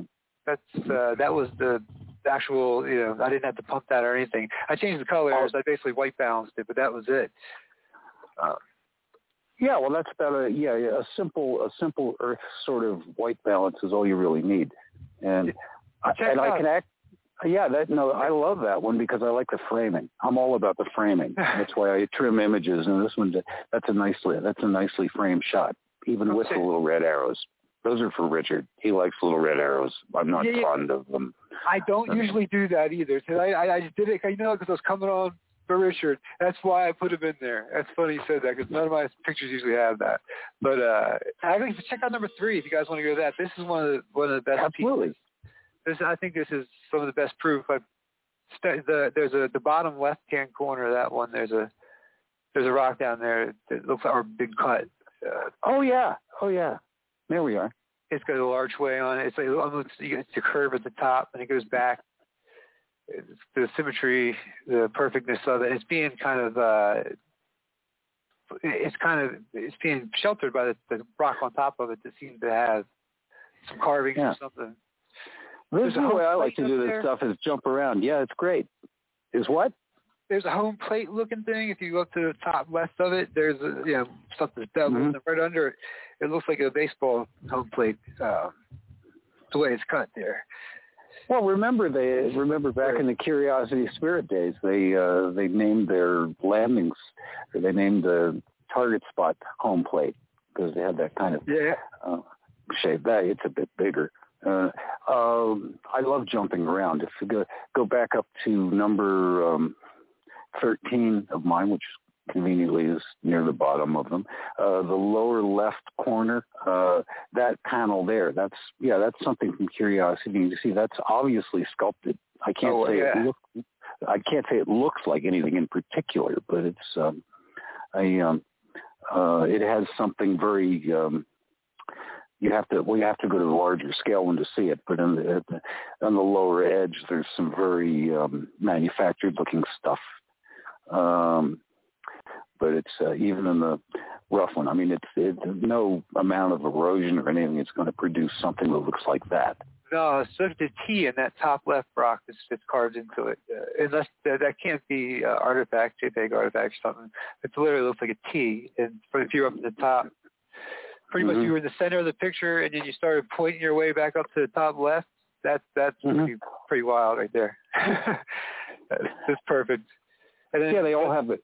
They all have their they all have their value. You know, the um, uh, I mean, they're they're they all have their spe- their special gifts.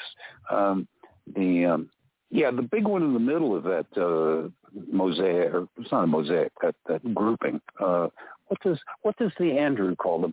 Uh, poster. Yeah, the big one in the middle of that poster that goes edge to edge. Uh, that thing has puzzled the hell out of me, and that was from, um, as I remember, very early solve from yeah. Curiosity. And it, uh, I mean, the more you look at it, you can say, well, there, there's some complicated bunch of stuff going on in there. Uh, I see something that looks like a looks like a whalebone, and um, I mean, you know, structurally, I, not I not carved out. I see an engine that's been destroyed and just like melted down. It, it almost looks metal to me. Some of it. I don't that's, know if that's just the color. That's quite possible. It's it's something, but it's in, yeah. yeah. That one is inscrutable. You know, the uh, several of them are, but they're obviously not uh, matters of erosion. So um, yeah, I'm looking at your number two, and and the where you're pointing the arrow Wills? at. Yeah, Wills, uh, number yeah. two. Yeah. And right gotcha. below the arrow that's pointing towards the the curved edge of the it almost looks like a distorted face that's been blown away. Yeah. Yeah, yeah. Down that. below that looks like an image of a seal with the eye, the perfect circle and the eyebrow. And then to the right behind that on the wall, there's something with some kind of pattern in the the the, the horizontal line that's kind of slanted. But then to the right of that, on the right side, there is something that's got 90 degree angle corner and serrations that are 90 degrees that are in something right there in that corner. That does not look natural. Everything's parallel. It, it's it, looks almost like it's some kind of vent or something with louvers on it. it I didn't think about that, but you're right. It does almost look like that. And a couple of them are open at the bottom of it. You can see. Maybe that everybody says everybody's underground on Mars. You know, that's what's. I don't, they don't see they come up too much for it, but I'm fascinated by that thing on that image that you didn't draw an arrow to, unless, it's the, unless it's the top right arrow that's just pointing down uh, at an angle, because that uh, that looks like another pilot. Uh, the uh, uh, well, I, I hate to say it, but it remind anybody familiar with Farscape? Remember Farscape? Mm-hmm. Yeah. If my girlfriend's awake, she loved that show. She's, she's sleeping, but yeah, okay. Yeah, we watch okay. a lot. Yeah awesome. Remember the remember the little Dominar? Oh wow! Yeah, I see you now. See him now? Yeah. Yeah. I'd have to see it. I'd have to see it sharpened up some to um, be that, but it's uh, yeah, it's somewhere in between that and something like the Palenque pilot. Uh, yeah, that's one thing I found that uh, Jezero picture's not amongst these, but I had it up before. It's a uh, dead ringer for the one of the uh, Palenque astronaut carved on one of those rocks. Uh, there's there's actually bunches of them. I, fa- I found three uh, from Curiosity and that uh, that one from Perseverance. So it, it, was depicting something. There had to be a reason why why whether on this planet or anywhere else they were using those. It must have been some sort of hero worship of some sort. Something, you know. Can you guys pull up my number one? I want to show you guys. This is this was this is what actually drove my mind. Is these actually? So I, here's how I put these together. Everybody was about the gigapans and things. This one I had actually put together, and it was uh, I went out. I went to Planetary Database System, which is where all the raw data comes. I downloaded the image files, put them into mm-hmm. my converter, converted them over to the PNG files, and then put them into the Mosaic builder.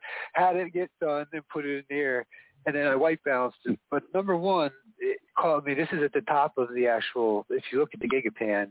Um, oh yeah, that's awesome. That's awesome it's pretty cool. And then to the top right there is some sort of mineral growth or what looks like tubing, something up there uh, that's that just is uh, hanging off this whole wall, and that's a sheer wall that goes straight down. You can see it in the Oh, there you go. Yeah, I see it. it, it that caught my eye, and I was like, "Whoa, that's weird." It looks like a, it's either a, a, a dead gooseneck lamp or it's a um, snake hanging. it's definitely definitely something round and cable-ish hanging yeah, down the. Ooh, I'm sorry, guys. Uh, well, really we're, cool. Whoops. We're into the break. Um, sorry about that. Um, you're listening to the other side of midnight, and uh, we're getting into some really serious stuff here. Looking at on uh, Mars right now. So we'll be right back after the break, and um, you guys sit tight.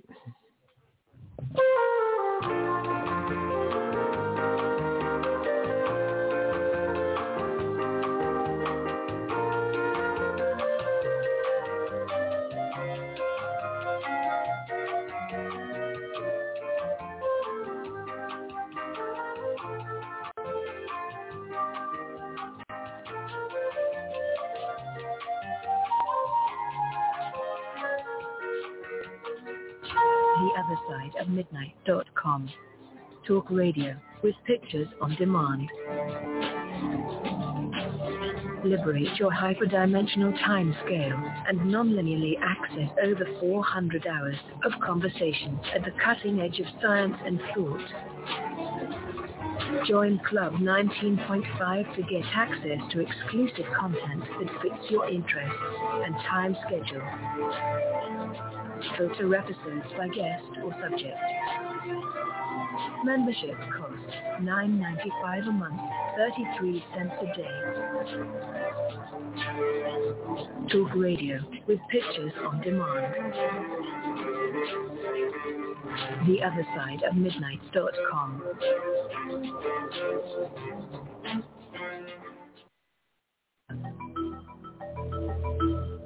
The other side of midnight.com. Tune in to listen to Richard C. Hoagland and his fascinating guests.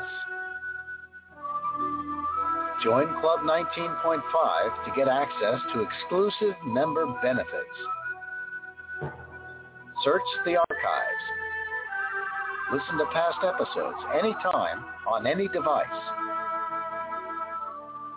Membership costs $9.95 a month, 33 cents a day. Support the broadcast that provides you with the most interesting conversation available.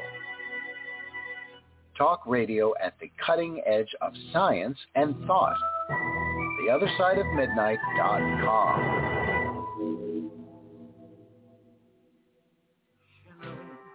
One thing you'll find as essential is our club 19.5 it's a hyperdimensional storage case, a treasure trove of outer space.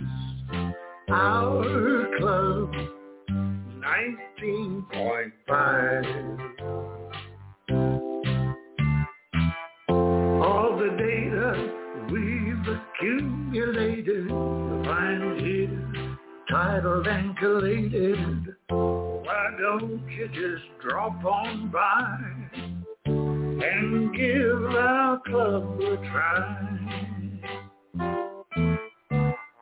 If you're into hyperdimensional, you'll find our credentials are fine. Club 19.5 And welcome back to the other side of midnight. Our discussion about Mars is getting really heated here.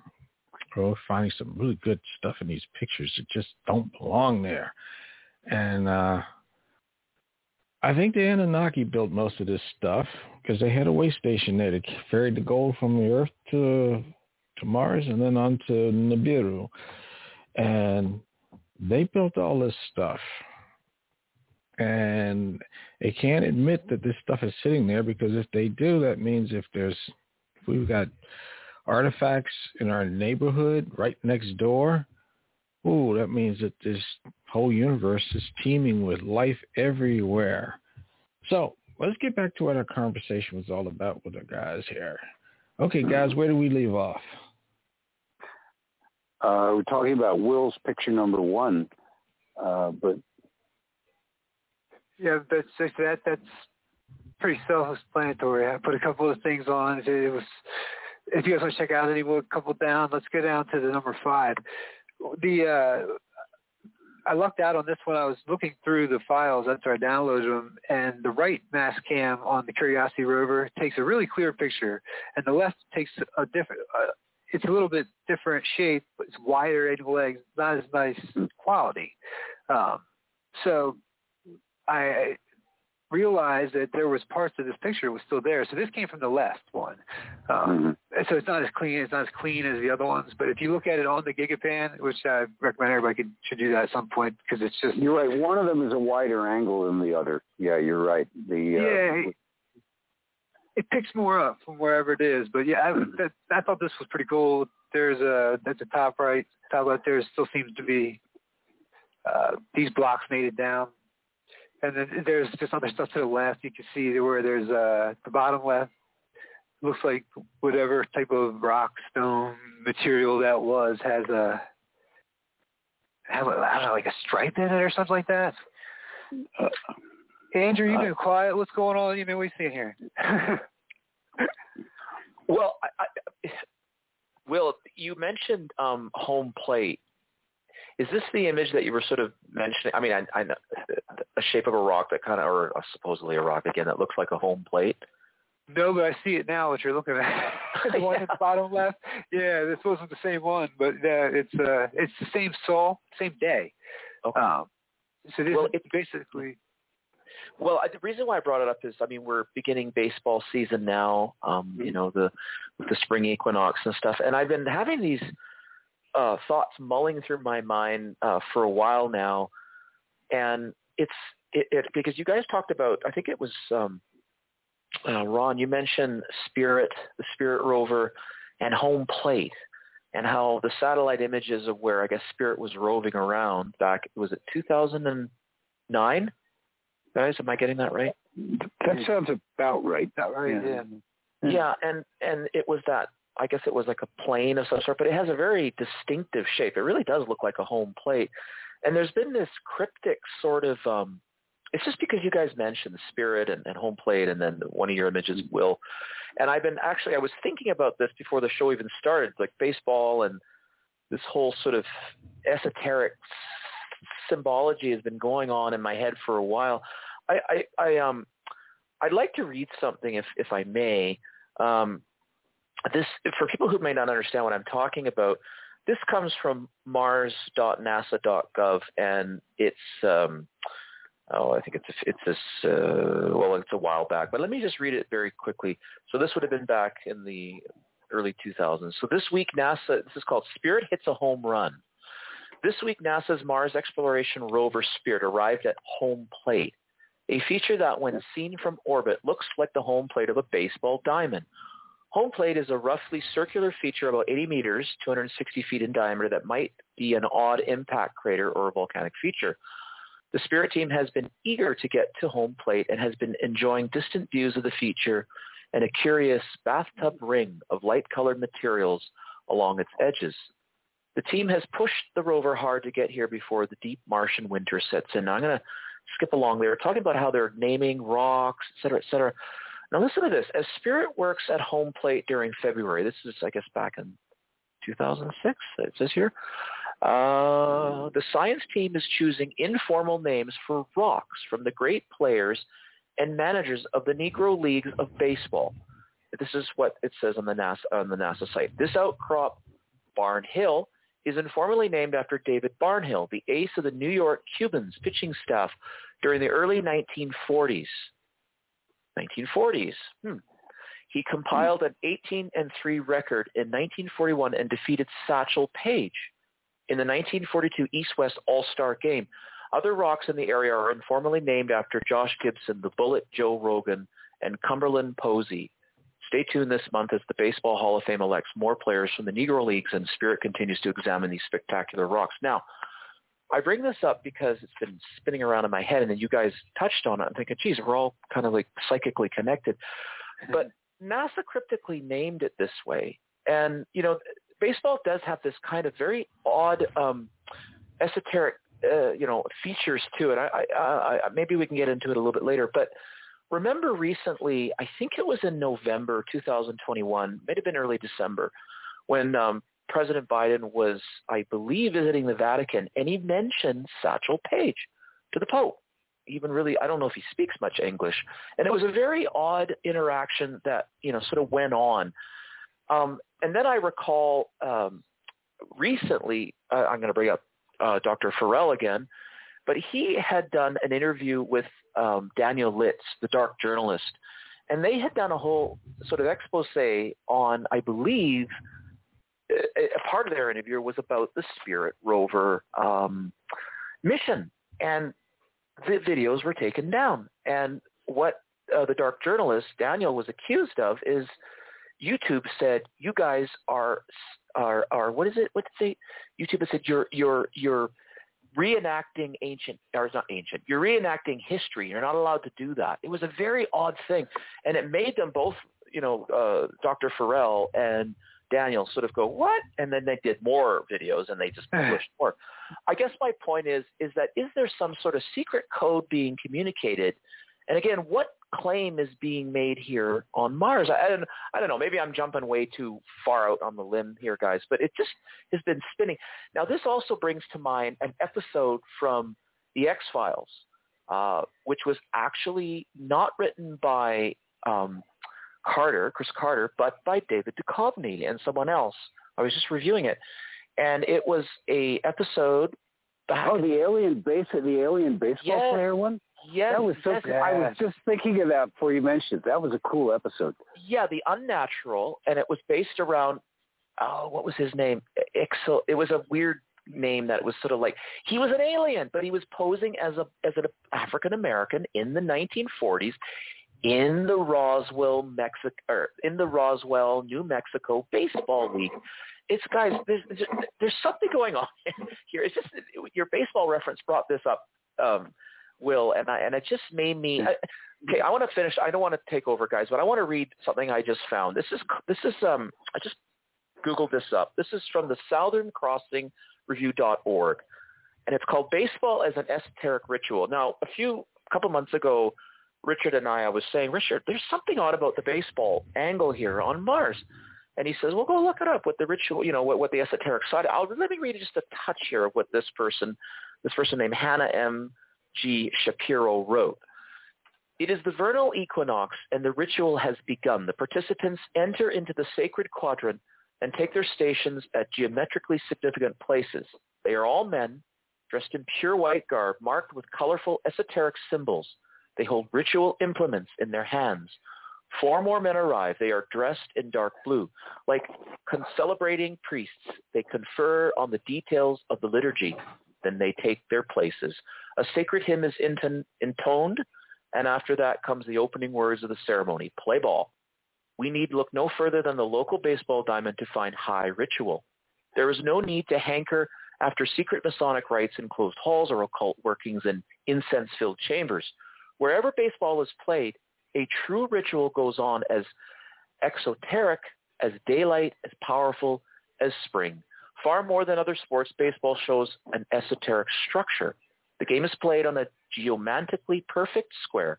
Each base stands at what would be the quarters in Western esoteric ritual. These four bases are also stand for the four elements, though attributions are variable. Home plate with its coating of dust seems to be earth, while third base is traditionally referred to as the hot corner, signifying fire. In the center is the pitcher's mound, a circle in the middle of the square mandala, which speaks to us of the fifth element of spirit, or the center point of wholeness, and on and on it goes.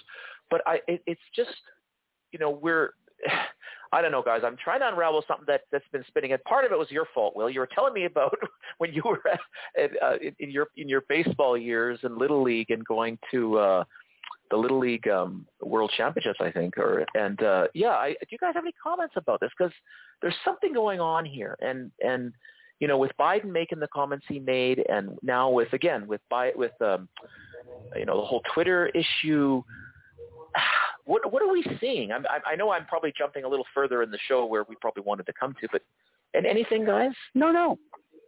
Uh, all I can think of, Andrew, is that if we could get half the audience to love Martian ruins as much as you love baseball, then then Elon, Elon Musk would have his football.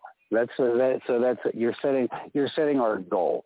Uh, no, I, I think this stuff is fascinating, and it's um, uh, it, it's probably it it probably all means something because everybody thinks in metaphorical terms, whether they voice it or not. And so it's you know that's why you that's why you find the context that works for various people. And uh, the uh, baseball is, in some senses, more spiritual than most sports are. I don't mean in a churchy sense. I mean in a devotional sense. You know, I, people really get into baseball. Maybe it's because it has no time limits. You know, like everything else mm-hmm. has you know yes. strict uh, clocks so, and everything some of my best memories are on the baseball field. I literally with my teammates, winning, losing. Literally, you know, I played that high. I was either I was catcher. Or I was I was at that hot corner, man. At third base, I I had some there you go. some balls ripped towards me over there. I've also ripped some some balls down the third base line. But yeah, I never thought it ever never thought about it as esoteric ritual. You know, um, yeah, I guess most games, but where could be well, could well, be the, like that as well. Yeah, well, it's like is, the mystery of it's like the mystery of the bumblebee. You know, there's that mathematician that scrawled uh, uh, equations on a napkin once. It, it was kind of whimsical, but it got a lot of staying power, proving that a bumblebee cannot fly. You know, because the physics doesn't work. Well, uh-huh. it's also it's also been proven that humans can't uh, uh, hit a baseball the batter can't hit it. There isn't enough time for the for the ref- for their reflexes to react. You know, so there's a certain mystical aspect there as well. Well, you know, well those, this, are, those are both specious arguments, but I mean, they both, you know, they're, they're both real. You know. It's very intuitive once you play. You know, it's it's uh, you know, it's you can tell like, when you're hitting, you you tell the what's coming off the pitcher's hand. You don't right. they're throwing a curveball, they're throwing a changeup. You you pick that up. It's almost instantaneous. Um, it's very strange uh, how that how that kind of works.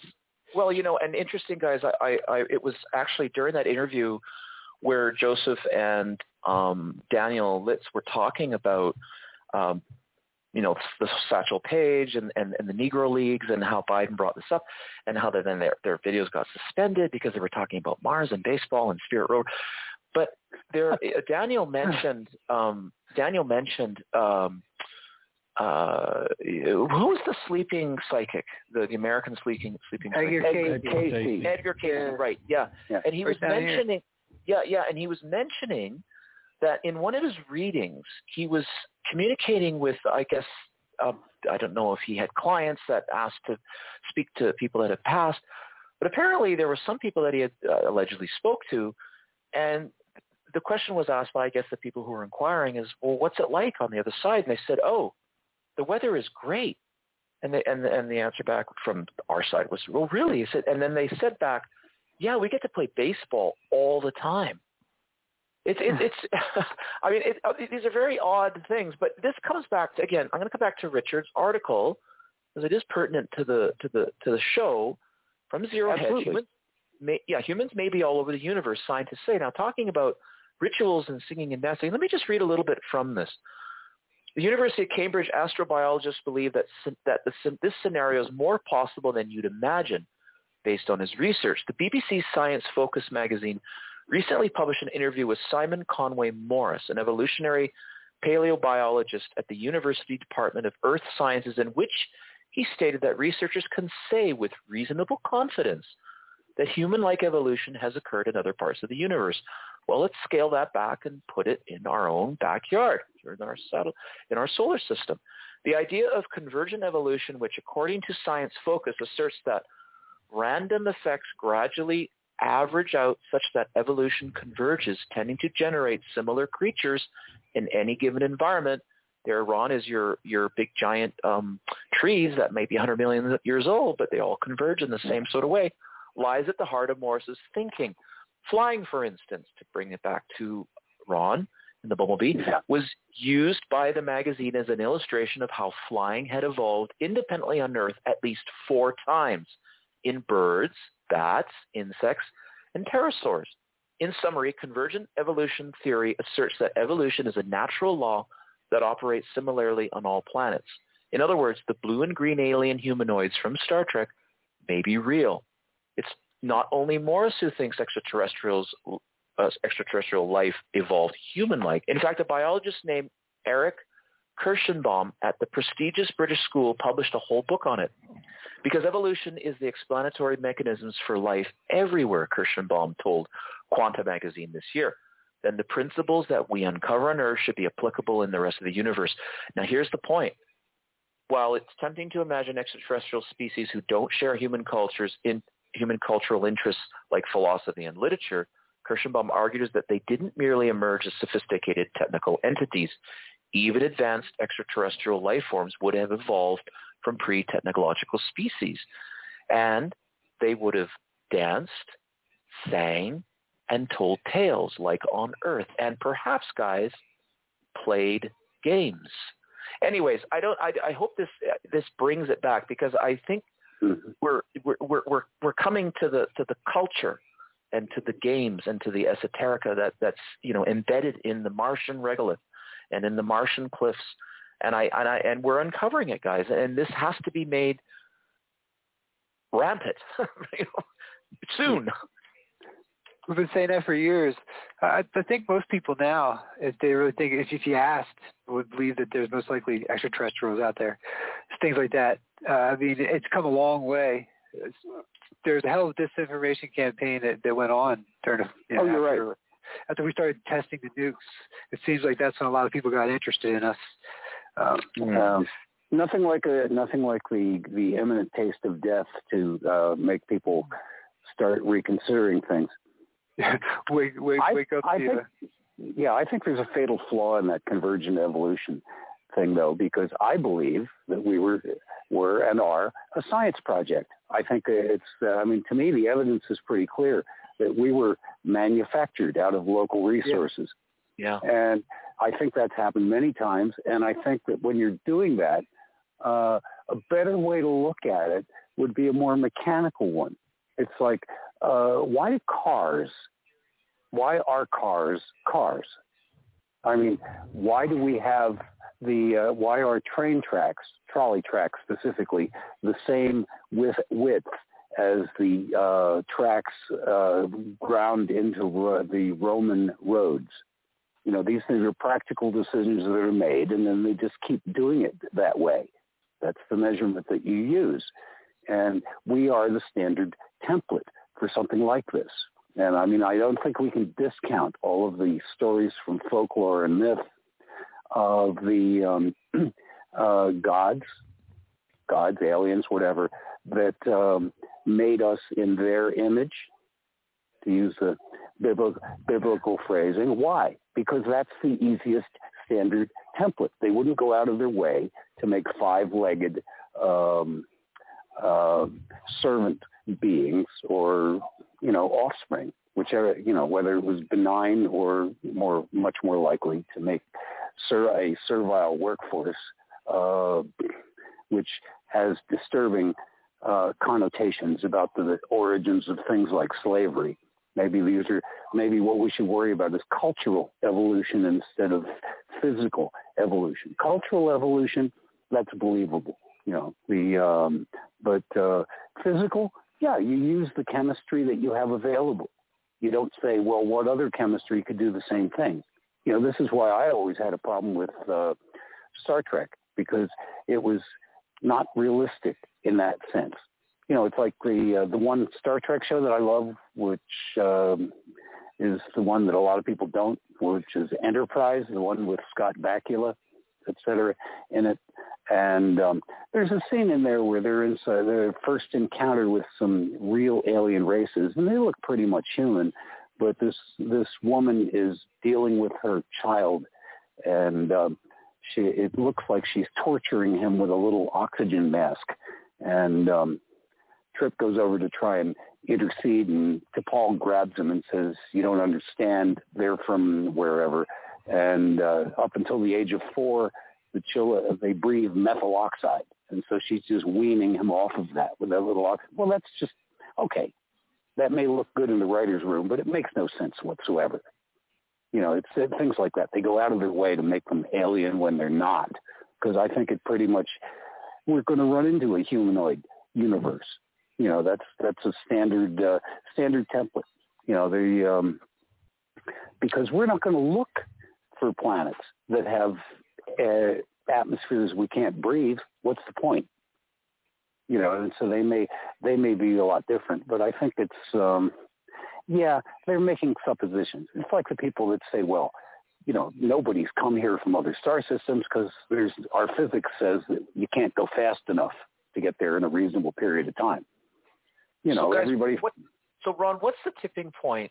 I mean, you guys mentioned the nuclear side of this, and then perhaps the interest that that provoked from some ones. Uh, but what's the tipping point where our present humanity either uh, moves to the stage where we finally reconnect with the cousins or with the gods or with whomever? Is there a tipping point? Because, well, I know you're saying, yeah, we've been waiting for years, and we just keep putting more mileage on. But it, you know, with that mileage comes a lot more information and information roadways. You know, speaking of tracks and roads going up hills, and that's through the social media here, at least here on this planet, right? And mm-hmm. and, and, and common language between people. I mean, there's a real desire to do what's right by most people. You know, like to you know, uh, well, it seems nowadays freedom is getting a bad word, becoming a bad word, but um, you know, there really is a common sense in most people. And our political ideologies aside, most people just want, you know, to move along quite well and peaceful and, and have an interesting life. So what's the t- tipping point where we reconnect if, it, if that's indeed our, our destiny? Mm-hmm. I mean, that's a tough one to just to even think about answering. I mean, that's pretty, yeah. That's pretty deep there when you think about it. I mean, it's it, it, have we already gone past it? Is the stuff already written in stone? Who knows? Would it? Uh, uh, I just the, the different theories, the multiverse thing. There's so much out there that we're bombarded with. There, I don't know where I would go with that, with mm-hmm. that one. Maybe Ron. Maybe, maybe Ron got an idea. Well, no, I agree. It's a it's a bit imponderable because you don't know. Uh, you need a you need some point of convergence there has to be a crossing point. You know, anytime anytime things cross over, uh, you can get an influence one way or the other. But as long as they're existing, you know, in isolation, uh, it's hard to imagine. Uh, yeah, but Ron, that's that's not no no no that's not true. You and I have had many conversations. By the way, it's nice to talk to you again. Um, yes. And and you've talked about there could be etch points you know, little etch points in, in human history. For instance, um, you know, the Romans, and I know we're getting close to the break and Keith's mm-hmm. going to keep bugging us here, but, you know, maybe after the break you could describe, you know, your theories, your postulation, your postulations around what seemed to be happening in ancient Rome, what was coming. And I, again, I know we're, we're getting close. Oh, oh I, I'd I know, love to get into that. Okay. Yeah, and, and, and I know we'll circle back to our images again, absolutely, because that's the core of where we're where we're at, right? But I, you know, I think mm-hmm. there have been points in history where maybe this was ready to happen on some level. But um, anyways, I know uh, Keith. Do you want to take us out of here? Yeah. I'll just, I'll just, this will tie into one of Richard's uh, uh, one of Richard's points too that we oh, didn't perfect. cover. Yeah, the lobster. Okay, go ahead, Keith. Sorry. Okay. Uh, this is a great conversation. You guys are doing a great job here. Uh, we're coming up on this break real quick, and um, I just wanted to say that I now know what that image is in number two of uh, Will's. the oh. arrow that's pointing down at the uh, curvature at the top of the roof. Uh, it's Mayan. Is a guy with his left hand up holding that corner up, and I see it now. It's it's obvious, but you're listening to the other side of midnight. Uh, we'll be back back after this break, and you guys hang in there because this is getting good.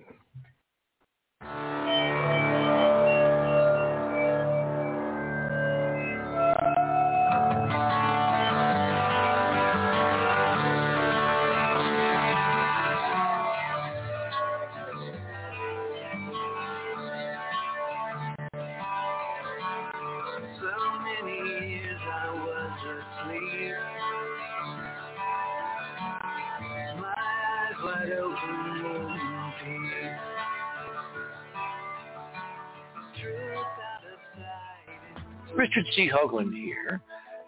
I'd like you to support the other side of midnight by subscribing to Club 19.5 and thereby joining our unique and growing radio community. Tune in to listen to our fascinating guests, pioneers on the out there edge of science and thought, and gain access to exclusive member benefits. To do this, just visit our website, theothersideofmidnight.com, and click on the Join Club 19.5 link in the navigator bar or in the left-hand column. Membership costs $19.95 per month. That's 33 tetrahedral cents a day. I mean, it's the price of a couple of cups of coffee. As a Club 19.5 member, you'll gain access to this show and literally hundreds of previous shows on hundreds of different topics going back to 2015 that we have done. Our archive shows have the commercials removed and you'll be able to download the MP3 files directly from the 19-point archives if you prefer. To enhance your listener experience, a new The Other Side of Midnight podcast is being added to all show pages, which will allow you to instantly search the show archives of Radio with Pictures, thus easily accessing the corresponding show. Plus, you can just as quickly access the entire podcast list when you're on the go. I want to personally thank all our Club 19.5 members because without your continuing support, this show would literally not be on the air. Please continue supporting the broadcast to provide you with the most interesting conversation available, talk radio at the cutting edge of science and thought, and if you like what you hear on the other side of midnight, tell your friends, and continue growing the show by having them subscribe to Club 19.5 as well because we need all of you. And when I say we need you, you're the reason we're doing all this. Oh, Oakland, over and out.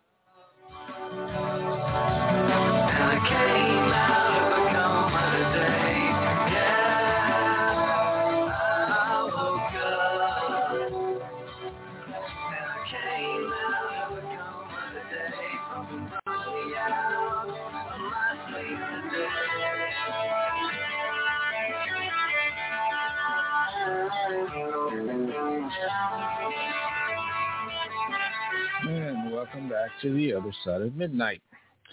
Uh, yeah, before we went into break, I said that I was looking at Will's image number two. And that arrow at the top is pointing down at the corner of that curved uh, overhang. There's a Mayan guy there his left hand up, palm up, holding that corner up. And I was looking at this going, it's am I reading something into this? This is artwork. I, I know it's kind of eroded away, but the whole thing is artwork. I wish I could see more details on it, but this is uh this is um it looks Mayan. If if if the Mayans really did all the artwork that they did uh in their area, of course uh from what I understand they inherited the actual artwork from or the uh, constructions from the gods because they built all of this stuff according to their people. But that image number two is really interesting. So let's get back to our guys and see what they think. All right, guys, what do you think?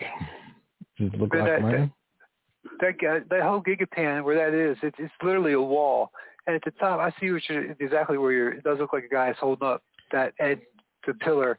Um, it, it, it's so interesting when you if you run it even to the left there. I like I say I'm not one usually says I see faces in these things, but you can tell that there were some sort of carvings. Um, and it's just so symmetrical. Some of the stuff in there that is falling down. That, that I'm doing a whole video on this one. I, I've really put a lot of time into to processing the the Gigapan stuff just because it was such a good picture, and that they're fresh from the the. You only you get the, the raw data. I think it's like 90 days after everybody from NASA gets it, and the the people at JPL, so they get to see it first, which these pictures can be brought out much nicer than what we download off the websites. You know, the hmm. the JPEG files. So the, a lot of artifacts are gone. So I try to try to do my best to white balance that. Uh, but you can, yeah, it came out well. It really looks, it really looks like a little Dominar is holding a horseshoe magnet. Yeah, a horseshoe. See a horseshoe down at the bottom of it, like in your hand. Yeah. It, yeah. It's it's pretty interesting. Can you guys go to number six on mine? Uh, they, this one, uh, Sure. Uh, this one kind of illuminates. This is on the same wall. There's stuff at the top of it. Each part of the top. It's, it's symmetrically done how it is, but the the middle, the middle one down there, you can see some sort of piping going through it, or some so, something that's coming through. There's some building material. Uh, I don't see how that could be mineral buildup or something like that. It goes down and it looks like it's flowing down the hill, like water drainage. And we look at some of the places on Earth here that they're you know, they're ancients that, that built these things that, I mean, you know, it's amazing amazed by the internet. We can actually see this stuff for, our, for ourselves now. You know, YouTube and watch people just walking through it.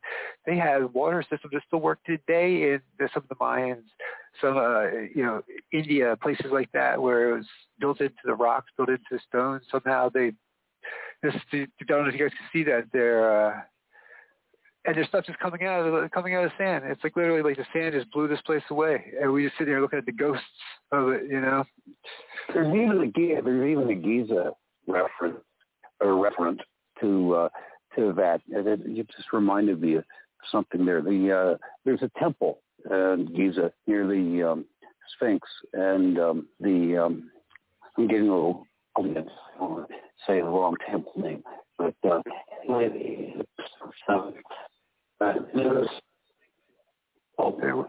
we're losing you, buddy. Whoops. There you are. Can you hear? Back. Yeah.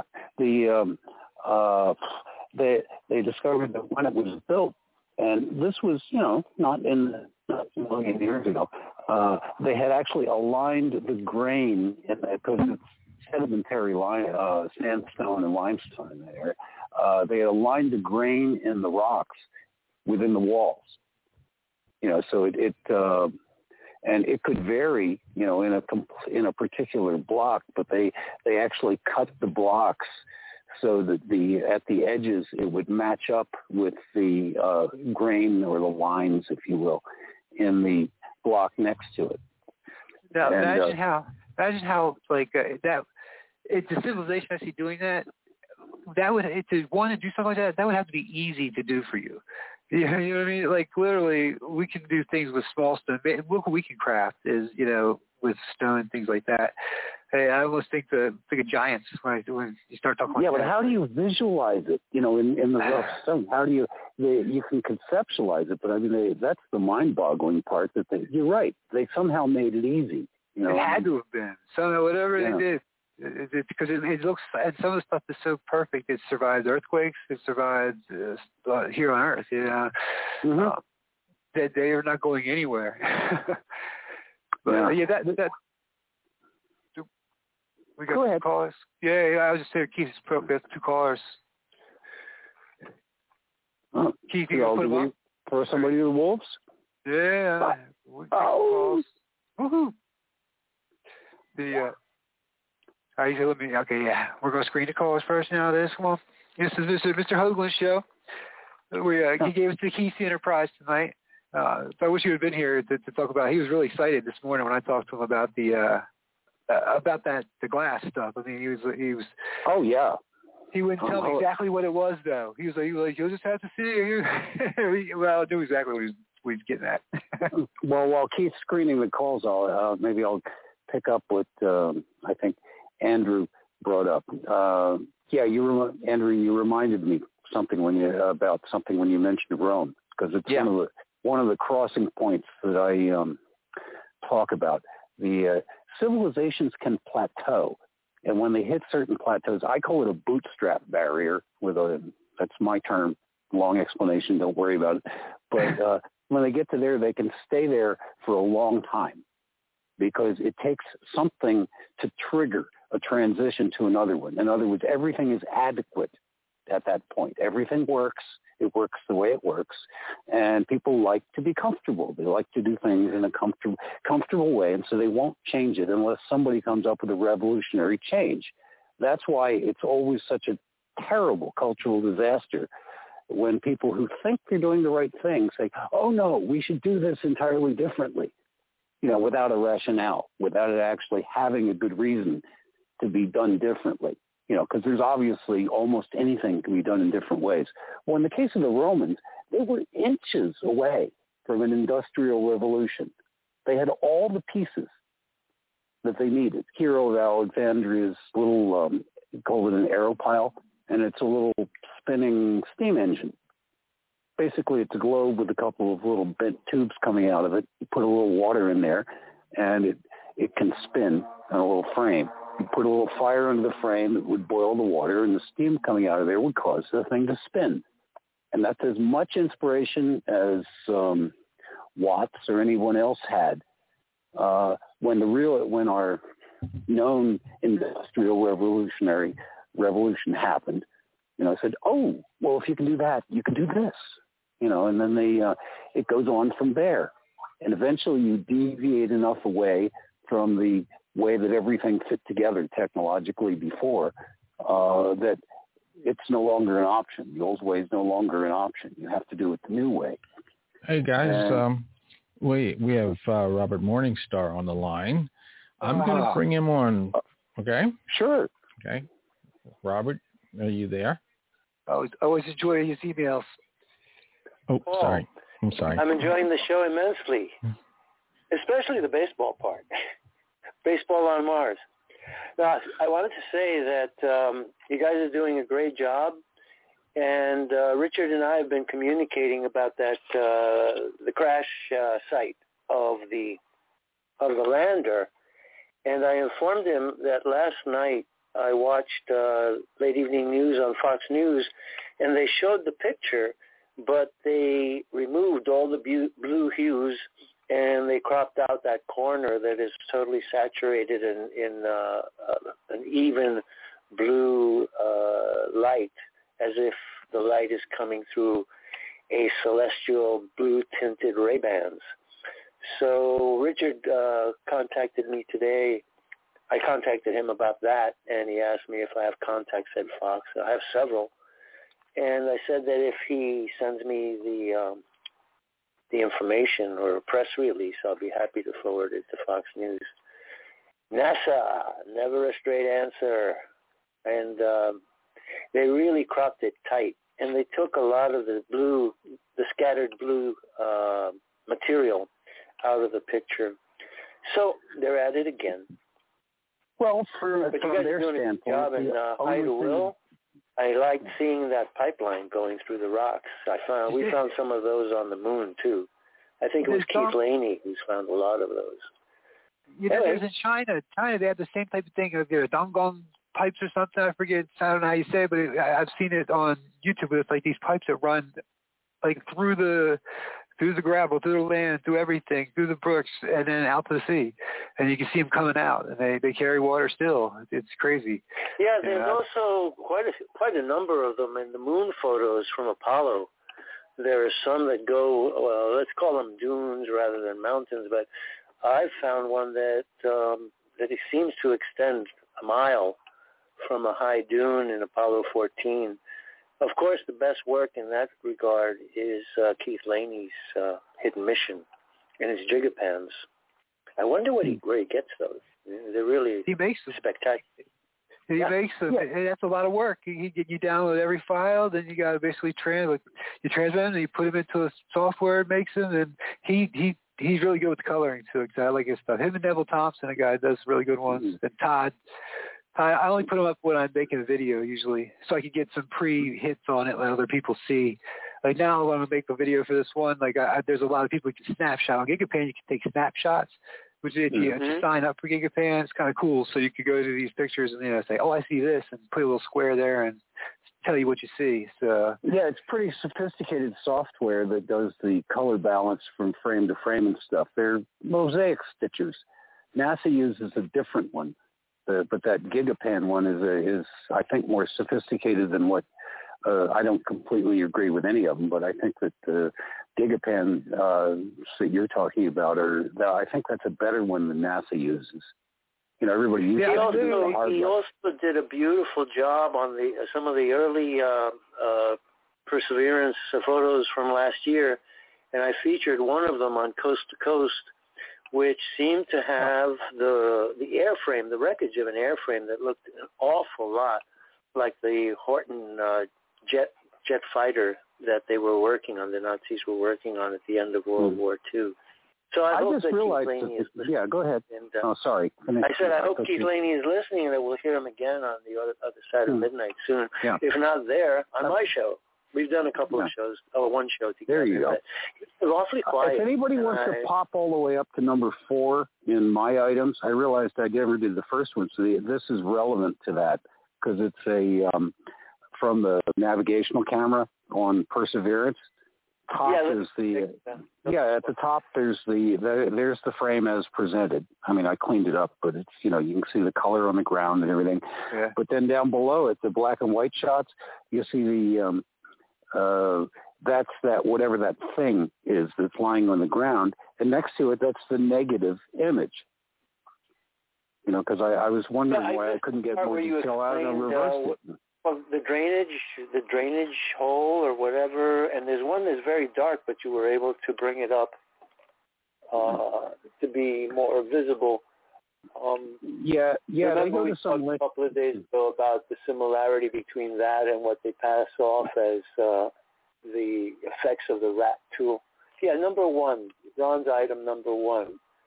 Can, uh, yeah, those you, are the ones uh, I wanted to talk about. Everybody asks me about those, and I never. Uh, finally, I said I'm going to put them on the put them on the show and actually talk about them. That is not yeah. the result of a uh, of a drill.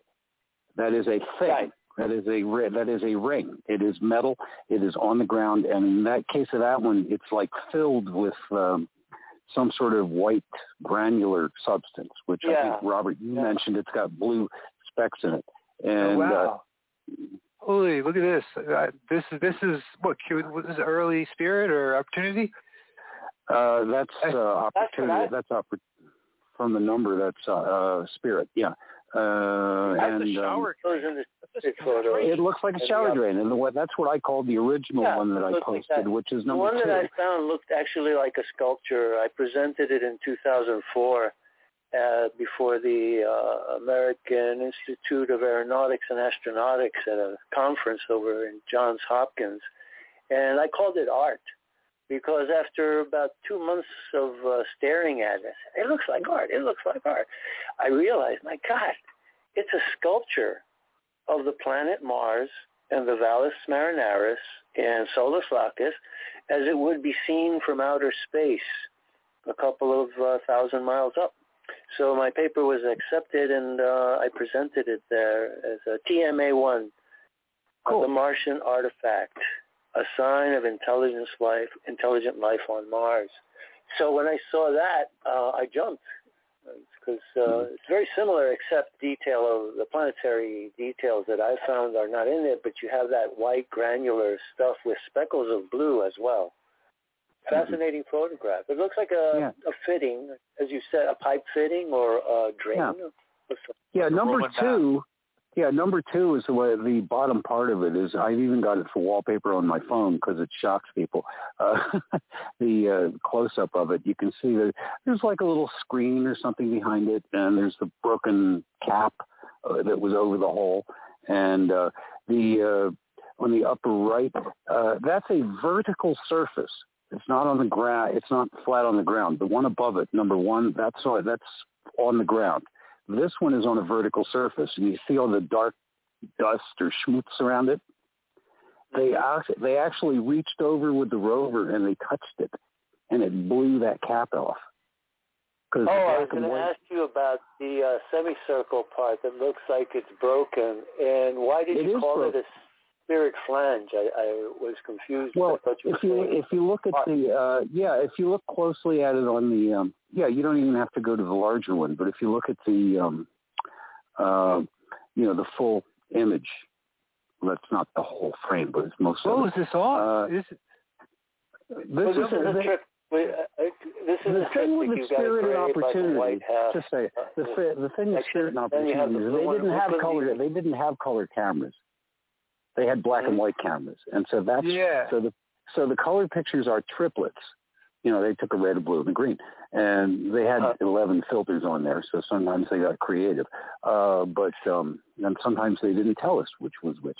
But uh, yeah, that's, those are easy to put together, and you get something that looks entirely different uh, in a Technicolor sense from the stuff that comes out of Curiosity or even Perseverance, because as expensive and lovely as those framing cameras are, they're scanners. Those are basically yeah. TV pictures. You know, Ron, a friend of mine yeah. who's also an expert in uh, photography and uh, film uh, equipment told me that you can take a black and white photograph, shoot a red uh, filtered copy of it, and then shoot a blue filtered copy of it, overlay them, and it'll bring out the colors. Uh, yeah, you can do that. The that's uh, Edwin Land, you know, the Polaroid guy, uh, derived yeah. a, a system of using that in photography, and uh, the Polaroid ca- that's why the Polaroid cameras had such vibrant images because they were uh, it was constructed that way. Of course, the information's there. There's even a way to I, I've got a methodology for turning a black and white picture into a color picture. It just kind of takes a while, and um, you have to do a little guesstimation, which I hate to do. But anyway, but to the thing that the flanged thing here, if you look at the full shot of it, you see there's a white spot at top and bottom, and you look at those yes. closely. Those are the holes where the brads or nails or screws or whatever were because when you look at yeah. the original picture, they took a lot of pictures of this. And the other one, the one in number one, is a completely different one. It's in the same area. Oh, I it's, thought that it might have been the same one and that they... No, it's a completely different example. Uh, this is not, and there's more than one of these. There's more than several. And uh, there's dozens of pictures. There were just only a couple that were triplets. And uh, the uh, you can see in the original one that the whatever the screws that were holding down the ring were whatever they were made out of aluminum. They completely corroded away. So when they touched it, they, that stuff just fell away like dust. And then when they touched it, touched it in the center, apparently there was pressure behind it because it blew the top off. If you look at the black and white, by the way, I'm, the... I'm, really glad you mentioned Dr. Land because I, I want to mention that I am the proud owner of a prism that was cut, hand cut by Dr. Land during World War II. He was working on Lucite, cool. the first. Uh, he was trying to make bulletproof uh, windshields for our fighters and experimenting sure. with Lucite, and he carved out the most beautiful jewel uh, you can imagine. Um, hard to describe. Uh, it's uh, a prism. Basically, it's a prism. The thing was so sharp at the edges that I had to file it down because it was dangerous. It, it could really gouge and cut. And um, the amazing thing about it is he cut this during World War II, and it was given as a gift to me by one of his workers at the end of World War II. He gave it to her as a gift. She was a lab technician, then she became a Tai Chi student in the late 70s, so she gave it to me as a gift, and it's carved in the shape of that uh, the modern type Polaroid that he came out with in the 70s. Remember the first color one that had sure, the I had odd one. shape? Oh yeah, actually, well, came out in the, the prism actually they came out in the shaped 50s. exactly like that camera. I made a short film about it. I'll share it with you fellows privately. I call it Dr. Jo- Dr. Land's Family Jewel. Hey, but, hey uh, Ron. I'll let you get back to the program. Yes. I just, yeah. It I was just interesting. You rock, Rob. I will take your number three out, man. This is this is cool. I, mass, there, there's the one on the right, which that was that's the that's the abrasion tool cap. But the one on the yeah. left, NASA stopped for that thing. They just stopped out of nowhere. It was like uh, one day there because it, it was a pretty long drive. They were t- taking that day. You could see that from Where's Curiosity, and they stopped dead on to check that thing out. That's a very I, I did a whole video on. It's crazy looking. Yeah, yeah, those are those are Perseverance, yes, and the one on the left is definitely not a part of the rover. Nah, no, or the land or anything else. Yeah, yeah. the, very, the one, on the right, right the one, yeah, the one on the right absolutely is. I'm still I'm still a little unclear about their explanation as to how it ended up there, but yeah, that's what happens when you backtrack. yeah, well, yeah, exactly. Where you, I, mm. you see where it was when they did because they came around that close. Well, they went. I've, they yeah, gone. I've really been I've re- I've really been waiting years to a couple of years now to uh, expose this business with the flanges. So just go back up to crazy. number two and look at the black and white one. That is before they touched it, and you can see that that is the shadow of the rover falling on the um, on it. So you can see it's a ver- it's a that's why I say I'm so sure it's a vertical surface. They rolled up uh, to get close to it, and that was the thing's shadow. And then they stared at it. They took some. So that's it intact in the black and white. There you can see it's not busted apart, and you can So- see there's more than there's more than one of them. You know, there's. uh Go ahead. So, Ron, you're saying that this isn't a wall, some sort of rock face or a wall. This this Yeah, it's a- circle, circle. Yeah, go ahead. Yeah, you can even see that they where those little holes are on the Yeah. color picture. They there's still little lumps there on this Yeah. one. They haven't touched it yet. They didn't disturb it, and when they did, it blew the ta- it blew it apart, and uh, you got uh, that dirt around it. And uh, yeah, they didn't drill this hole. They were just, what the hell are these? Well, with pressure behind it, I have an answer. It's a genuine Edgar Rice Burroughs level Barsoom air vent there was a habitat there, and that was how the ha- that was how the air came out. What does NASA say, or what did NASA say this is? What was there? Not a word. Not, Not a word. a word. I That's love why the, you. I love yeah, the they met- video on these, brother. This is cool. Yeah, this is beautiful. really cool. If Oh, there's show- like, and there's like ten of them, and these are not the result of the drill. Oh, yeah, well, I can't give you an exact number. I don't know. I've gone through the archives, uh, and I found a bunch of them. Like I said, Cool. there, there's only a couple that are that were color triplets, and that's everybody wants the color, you know, including me. That's really neat. If you want to send some of the, can you send some of the files over to me, the the originals or where they're at? We could we could do something cool. I'll put a video together. That that does need to be shown. I have not seen these. I've been doing this for a long time now. That's pretty cool.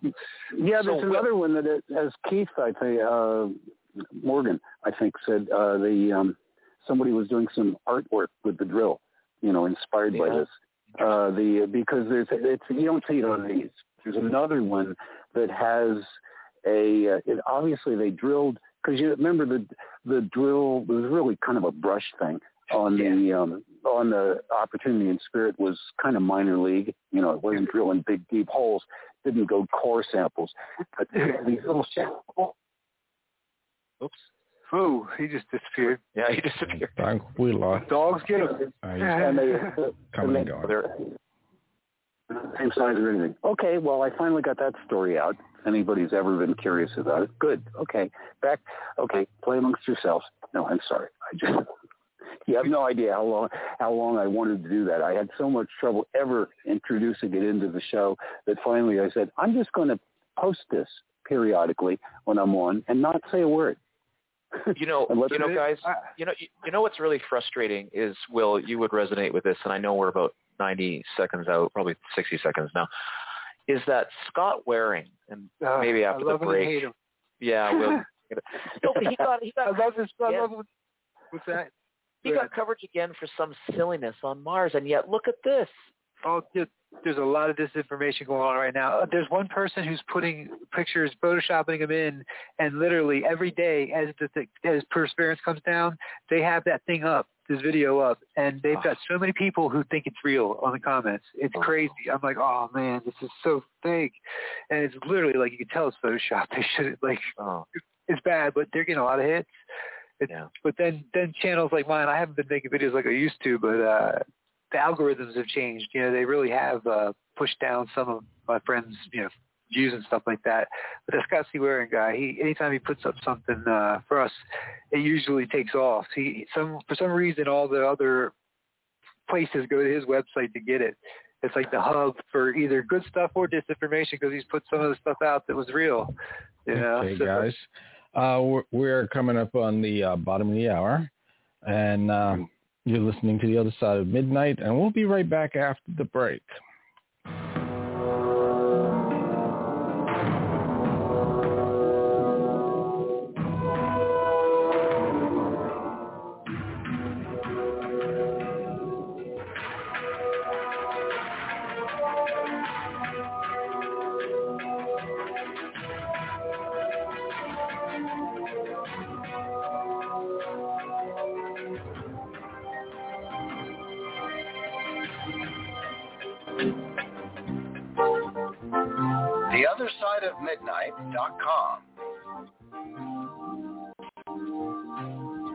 Tune in to listen to Richard C. Hoagland and his fascinating guests.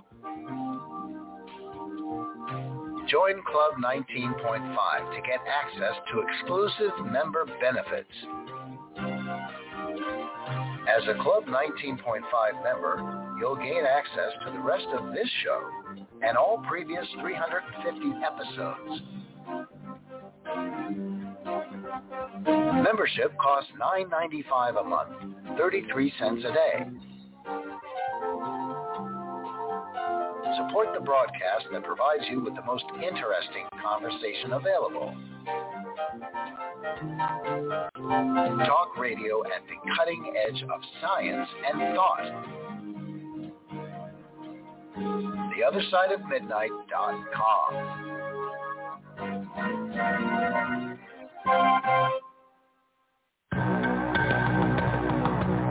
theothersideofmidnight.com. Talk radio with pictures on demand. Liberate your hyperdimensional time scale and non-linearly access over 400 hours of conversation at the cutting edge of science and thought. Join Club 19.5 to get access to exclusive content that fits your interests and time schedule. Filter episodes by guest or subject. Membership costs $9.95 a month, 33 cents a day. Listen while you travel or as an environment to your endeavors. 8 cents an episode, two and a half cents per hour of content. The other side of midnight.com.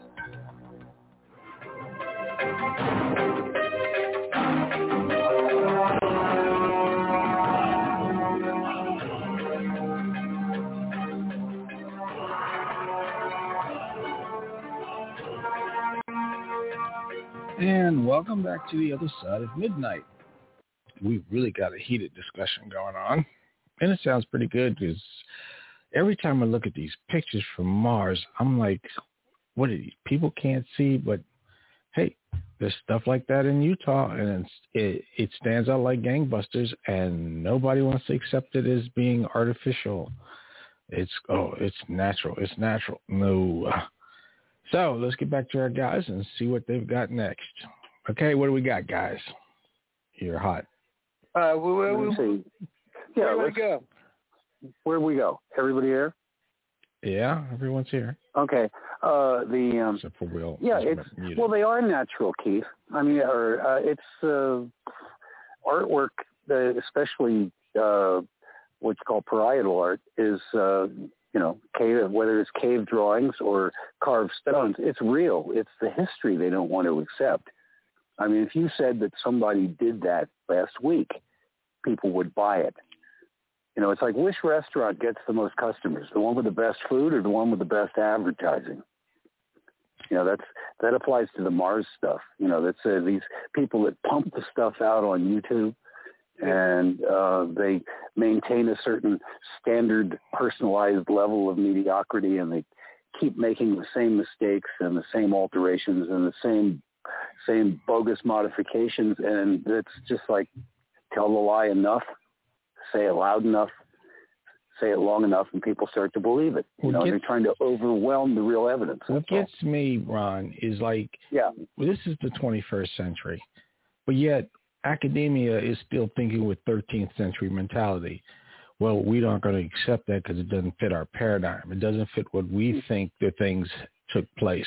Instead of digging deeper and looking at the real evidence, if something shows that it's older than what you had in mind or what you were taught, you're going to have to tear down that paradigm and start all over again because if if the evidence says it's older than what you thought it was, then you're going to have to accept it and move on.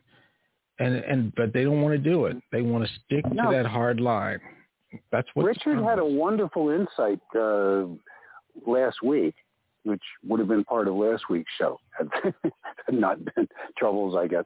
Uh, you know the uh, phrase, which I don't think Richard came up with it, but he certainly identified with it. The uh, acronym NASA stands for Never a Straight Answer.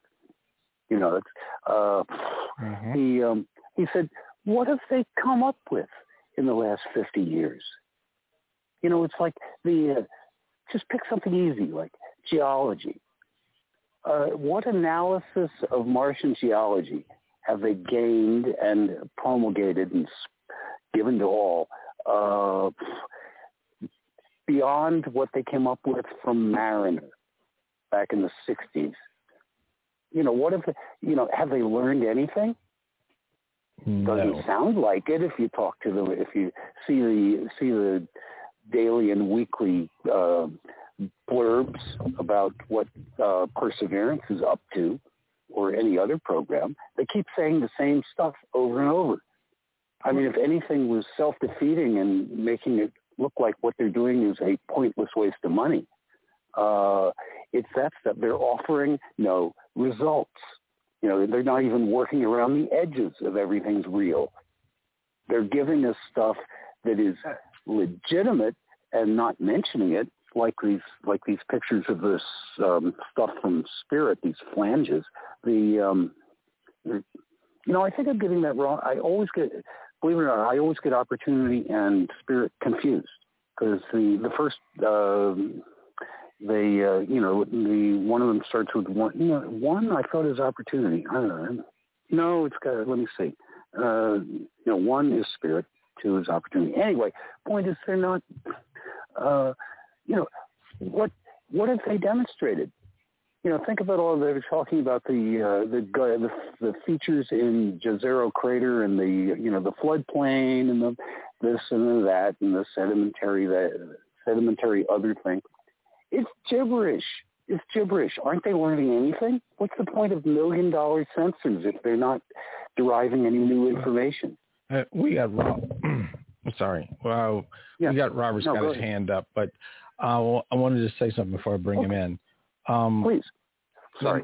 When I was doing my research uh, about us receiving radio signals from Mars in 1924, I came across uh, right. the Washington Post, 1965, and there was a small article talking about how the um, the unions at the at NASA were upset because key positions were being given to retired military personnel. And the charter says that uh, military cannot operate NASA. But if you put your retired people in there, technically they're civilians, but they still have their oath of allegiance and oath of secrecy.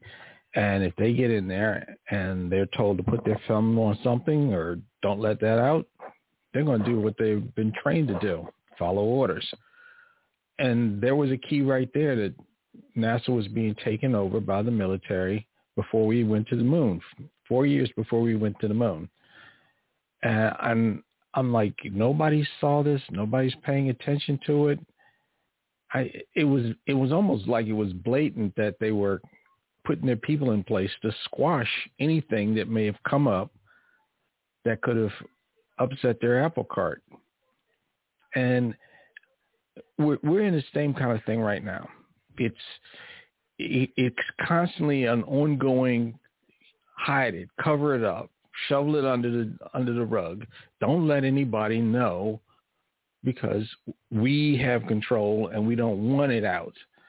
But now the cat's out the bag. The UAPs, the whole nine yards. And it's time for us to move forward. So let's bring Robert back on and see what Robert's got. Hey, Robert, what you got? Oh, I was. I have a question for Ron about uh, number picture number thirteen. Uh, it's called Not Rocks Two, and oh yeah, the mo- yeah, really yes. an oddity in the center section, which is uh, what I'll call the cinemascope uh, proportion. The the, the wide, That's a better name than I had for it. Yeah, go ahead. Yeah. So there's something odd under that clump of not rocks, and it's that everything is backlit. The sun is, is behind the rock. Yet in the shadow area, there looks like there's a hollow and there's something like a white rock or a white object under with a, the rock. With a reddish There's tinge a, to it? Yeah, the Yeah. reddish, reddish, I would call it white because Mars is red. Anyway, whatever. It's Mhm. reflecting light more strongly than uh, I think something in Dark Shadows should should be doing. I wonder if Ron had looked clo- more closely at that, and maybe we can Yeah. enhance that and what that that particular Uh, actually, this is pretty well enhanced, but you you bring up something that I, I have noticed before myself. So you've you've brought up one of those uh, bunions of a problem because there are a lot of times when things that are in the shadows on these images seem to almost have a glow. It goes beyond just the iridescence of you know reflected or reflected or refracted light. There's something else going on Right. there. And uh, this is, yeah, this, even in this big ugly lump, and it, to me, it's a big ugly aggregate lump of stuff that I can't figure out how it got there. Either, you know, whether it's a quashed engine or it's a bolus from gi- some giant Martian dinosaur um, that's uh, ravaging at, ravaging predators. They what they can't digest, they regurgitate. That's called a bolus. Uh, but whatever the hell it is, yeah, it's you're right. There's a weirdness there. And if you look, Yes, if you right. look at, it's if you, bright and if you uh, for some that should be so deeply embedded under that uh, clump of rocks, and with the light coming from behind, uh, I don't have an easy explanation for it. So I just thought I'd bring Yeah. that up.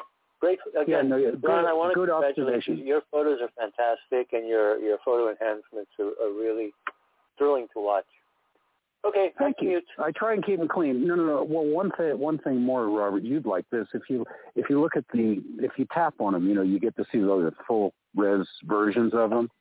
And these images in this uh, mosaic all have the image number on them.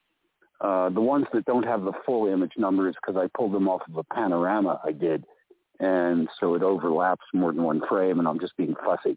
But in the case of this one, it's just one picture, and uh, Mars Science Laboratory 0052. That's the uh, Really? the first the first digits of the na- of the numbers on Curiosity images are the Sol. This was that early. This was just a month and a half, um, uh, depending on how you calculate it. But you know, 52, 52 sols into the mission, and they ran across this. So anybody thinks that they, you know, they were, um, uh, they had, they were learning anything only later, or that the anomalies are rare. Uh, you know, that's no, no, no. That's from Sol 52. Uh, the thing that looks to me like an old-fashioned um, adding machine or something in the top left. It's probably part of an agricultural equipment of some sort uh, with the wheels on the side of it. It's that's from Sol 710, and um, I think, and so is probably. Let me see, where's the number? Uh, yeah, that's Sol 710. No, no, no. I'm sorry. The the green machine thing looks like is uh, Sol um, 1106. Know, these are early You know, numbers. one more comment. One more comment on this. You said you can't figure out uh, what it is or how it got there. I think that these pictures, more than most, really uh, validate John Brandenburg's uh, theory of a nuclear holocaust on Mars, because that would be my explanation for how all of these things got uh, melted and ruptured and scattered. Oh. So Oh, I'd uh, agree. that's I'd all. agree. Thanks for, thanks Yeah, for your answer. Well, thanks, thanks for your thanks for your interest and your insights. Um, the uh, yeah, Mars had more than one really really bad day. and, um, and uh, that's why we can't understand some of the stuff. And uh, oh, as I'm just tying up some loose comments here. My comments about wood and petrified wood, and ancient forests. Uh, if anybody wonders what those trees looked like, um, because they, they were pre-angiosperm, and um, the uh, oh, I just saw a new rendition the other day, and okay, I can't remember the full name. So if I can't pronounce it perfectly, I won't say it. But uh, if you've ever seen what's known as a quiver tree, quiver like an arrow quiver, uh, that's the name they go under. Uh, they're found all over southern Africa, and they're those trees that look almost like they're upside down or like they're a brush. They're just a single straight trunk, and it just brachiates into all these branchy things pointing up. Um, the um, uh, that's what the stuff looked like. It was, uh, you know, a tall trunk, possibly with some sort of strange moisture-carrying fiber on the outside, but um, the um, uh, the kind of the kind of trees we're used to are that way because of the gravity here, and because of the lighter gravity on Mars, they were more like a stalk of celery because they didn't need the added strength of the hardwood to keep the trunk from falling over. Make any sense to anybody? And so all the shrubberies at the top of it, they don't have all the brachiated branching and everything that we're used to. It's interesting. Oh, yeah. yeah, go for go for it, Andrew. Yeah, real quick. Uh, Please. Yeah, Ron, the, these trees remind me of kind of of what we saw in 2001, A Space Odyssey, in the um, initial scenes with the, the you know the prehumans. Exactly, exactly, yeah. exactly. Yeah, that's uh, those are quiver trees. Those th- those things. The, um, I know they should have a fancier name, but they just uh, somebody uh, back when the bow and arrow was the brand new weapon of war, somebody said, "Oh, looks like a quiver for arrows," you know, because they were um, they weren't usually as tidy and scientifically impossible as the ones that Green Arrow wears on his back. They were um, more like a basket, and uh, or a bag. Uh, anyway, just random trivia. I, I love you put. I, I got caught up in number fourteen, the the Sedona area. The uh, I love that picture. It's one of my favorite ones. Every time I open it up, I was yeah. hoping. Uh, I was. Uh, that's why I included it. I didn't expect we would discuss it much, but I figured everybody's got that interest, and there's so much more there. Wow. Than the face. Than the face. And that this is from the Europeans. This is from. Yeah. Um, yeah. Yeah. From Newcomb. It's the be- It's the best picture of the area that was ever taken, and about the only one. And yes, there are secrets there that I found, but they'll have to wait for the book. there. Hey, uh, hey, yeah. Ron, Ron, I, I, let's not. Op- uh, we better not open that up because that that's an amazing image. And I can can you come back and finish what you were saying about why you think Rome didn't make that next step? Because I mean, a lot of the words you used very much echo and resonate with this time. You know, where we were. I think in many ways, in many of our societies, at least at least in the Western culture, I believe, lulled into a very, you know, kind of sloppy comfortableness. And you know, my um my late father, he passed away a few years ago. One of the things he said to me in sort of the final years of his life, when I was sort of, sometimes would ask him questions, he'd get a little prickly with me and say, "Leave me alone. I'm comfortable in my uncomfortableness." And you know, I, I and I think I think humanity is so much that way. I mean, we're all a little guilty of it. I think I know I am. Mm-hmm. And I, I think overall we, we, we need big pushes, you know, precipices or little nudges. And, you know, I, I do think it's salient what you were saying about Rome and where Yeah. we're headed now. Well, absolutely, and it's uh, well they got uh, they got busted up, you know, by invasions. Uh, but the uh, the reason that they didn't change anything, it's like, uh, well, in in uh, in America, in colonial America, the um, the reason that uh, it didn't become an industrial power earlier than it did was because they had established as part, much like Rome, as part of their system, their economic ecosystem, if you will, the concept of slavery. You know, we have a completely different slant on what slavery means and what uh, and so forth now than used to be. It wasn't, you know, it wasn't color determined in uh, the past.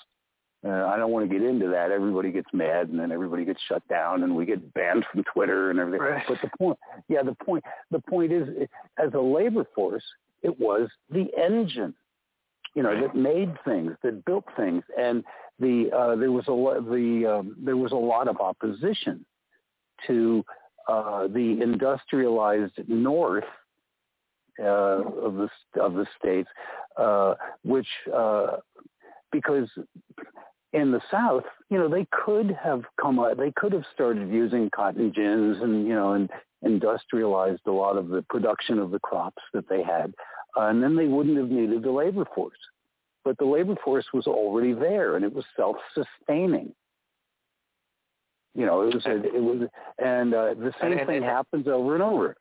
And and, and, and it's and it's a culture, like you say. It's like an economic yeah. culture. Yeah, exactly. So it could be it could be machines. You know, it doesn't have to involve slavery. It could be if you have a mechan- a mechanism for getting stuff done, it stays that way uh, until there's a reason for it to change. You can't just come up with an outside reason.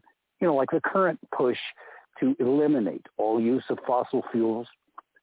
That's insane. It's disastrous, yeah. and it's it's self-defeating because uh, for one thing, I had a chat earlier today unexpectedly with somebody about those uh, the wind farms that they built in the um, in the American Midwest, like Nebraska and Iowa, and the blades on those on those windmills that are supposed to produce all this electricity are nothing but bird shredders.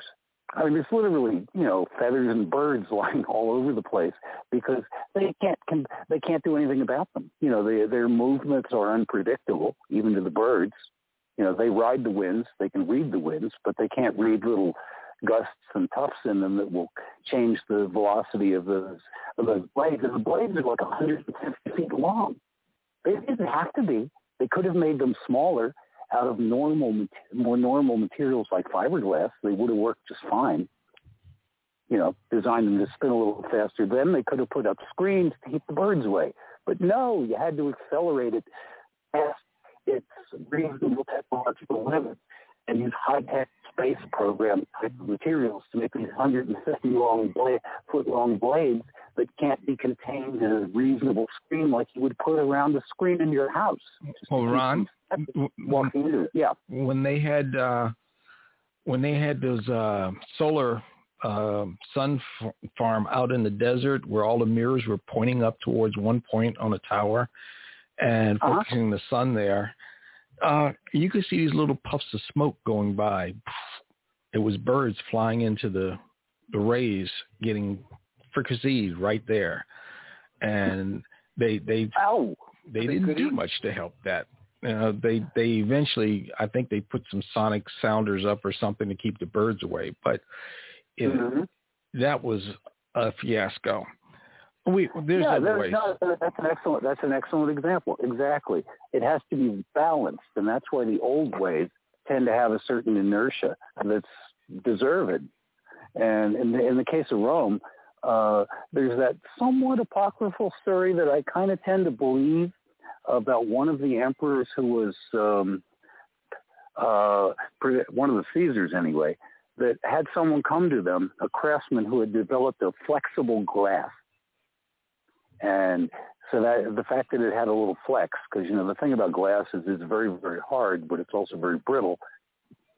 Uh, it could make glassware that you could drop, which they did a lot, and um, they drank a lot of wine and um, it wouldn't break, you know. And uh, the uh, so he thought he was, you know, he was giving it to Rome, you know, here, here, Caesar, you know, and he expected a pat on the head or you know maybe a little stipend or something, and instead he had him executed and his work destroyed because it would have destroyed the glass industry, which yes. they got a piece of, you know. And it's like if if the reason I think it's more than an apocryphal story is that back when um, um, Generalissimo Francisco Franco was not dead yet, and was was running things in Spain.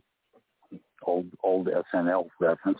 Uh, yeah, I was over there, and you couldn't buy a lighter. You know why? Because the government owned the match companies. Ah. That's you could, you could, but yeah, yeah. So you could, you didn't get free matches in the in the um, corner store, but uh, they were good matches.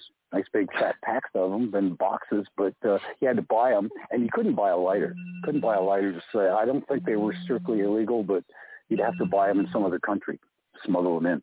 Uh, hey guys, we got we got five minutes to go. Let's wrap it uh, up. We some, five minutes. Well, it's that quick. It's going by really fast. well, guys, if if I may say something, Will, um, you know, so there's obviously the sort of stubbornness and being stuck in the uncomfortableness, but there's also this big push now, and and I know everybody's like here in Canada, you know, they've changed the name of weather organizations to say the global climate change coverage, you know, and it's like, okay, here we go. So, oh, it, you know, yeah, well, okay, so if if it's if it's not about global climate change, and if it's about switching us over to a different system, is is this an inevitable thing that's going to you know that that's coming in terms of a different kind of energy, or do we have to make an impression to someone else out there that we can clean up our act? Is that the uh, question? I know Keith has some of these stories, but I have I have personal contact. Okay, we're losing oh, you. You're breaking up really bad. Yeah. Try that again, Ron. I said I have, I have, I have personal contact assurances of the existence of uh, power sources that are every bit as advanced as like a Naquadah generator on Stargate. You know, like that was the model for that. They have suitcase-sized power devices that they use in spe- the uh, super secret operations sometimes that will, you know, they would power a baseball field's lights uh, and then these guys come out, you know, the guys with no marks on their, with no insignia on their uniforms. They open this little suitcase, attach the heavy cables to the, to the lights around the crash scene or whatever it is. And that powers everything as long as it is. And then they disconnect the cables, close up the suitcase, put it back in their car, unmarked car and drive away. And uh, that stuff exists. It exists now, and presumably there's more than one or two of them, so they know how to manufacture them uh, but they don't want to disrupt the power industry as it exists. And that argument, uh, which is understandable if evil, uh, has been corrupted further by people that have no understandings of science to say, well, we have to move to this other way of doing stuff. You know, no, that's not the same thing. You know, suppressing a technology because it's got too many possible uh, bad results is not the same thing. And um, the I, I that's my last word of resentment for the evening. But I'm very heavily I'm I'm very heavily caffeinated because I discovered a new source. Uh, uh, the uh, a local restaurant has a beverage promo going on, and when I actually looked on the tank of this fruit juice that I was drinking, I discovered that it had more caffeine in it than three uh, cans of Monster. So, and I'm not exaggerating. Oh man, 60 seconds, guys. That, that, yeah, we're coming to the end here. Uh, this has been interesting. Oh, so, it's been wonderful, and you've been very good, Keith. Thank you. Uh, excellent yes, maestro. Keith, thank you. Yes. Yeah, thank you, guys. Check out the Gigapan, guys. Mark it up. Hit Snapchat. Absolutely. Right, Absolutely. Yeah, Will, you should your channel too. Eh? Yeah, mm-hmm. What's up in the sky 37? I'm, I'm linked up on Richard's stuff. We uh, and Robert, you got some good stuff, man. Let's talk about that drain pipe for real. I want to do a video with you. oh, and Andrew, that out. So. Andrew, check my number five and look at the lower blown up part of it because we didn't mention that one. And that, uh, can you see the profile? Uh, hang on a sec. All right, yeah. guys. That'll be my. Oh yeah. All right, guys. Just okay. And you've been listening to the other side of midnight. Our guests Ron Gerbron, Andrew Curry, and Will Farah. As Richard would say, third star on the left, straight on till morning. Good night, all.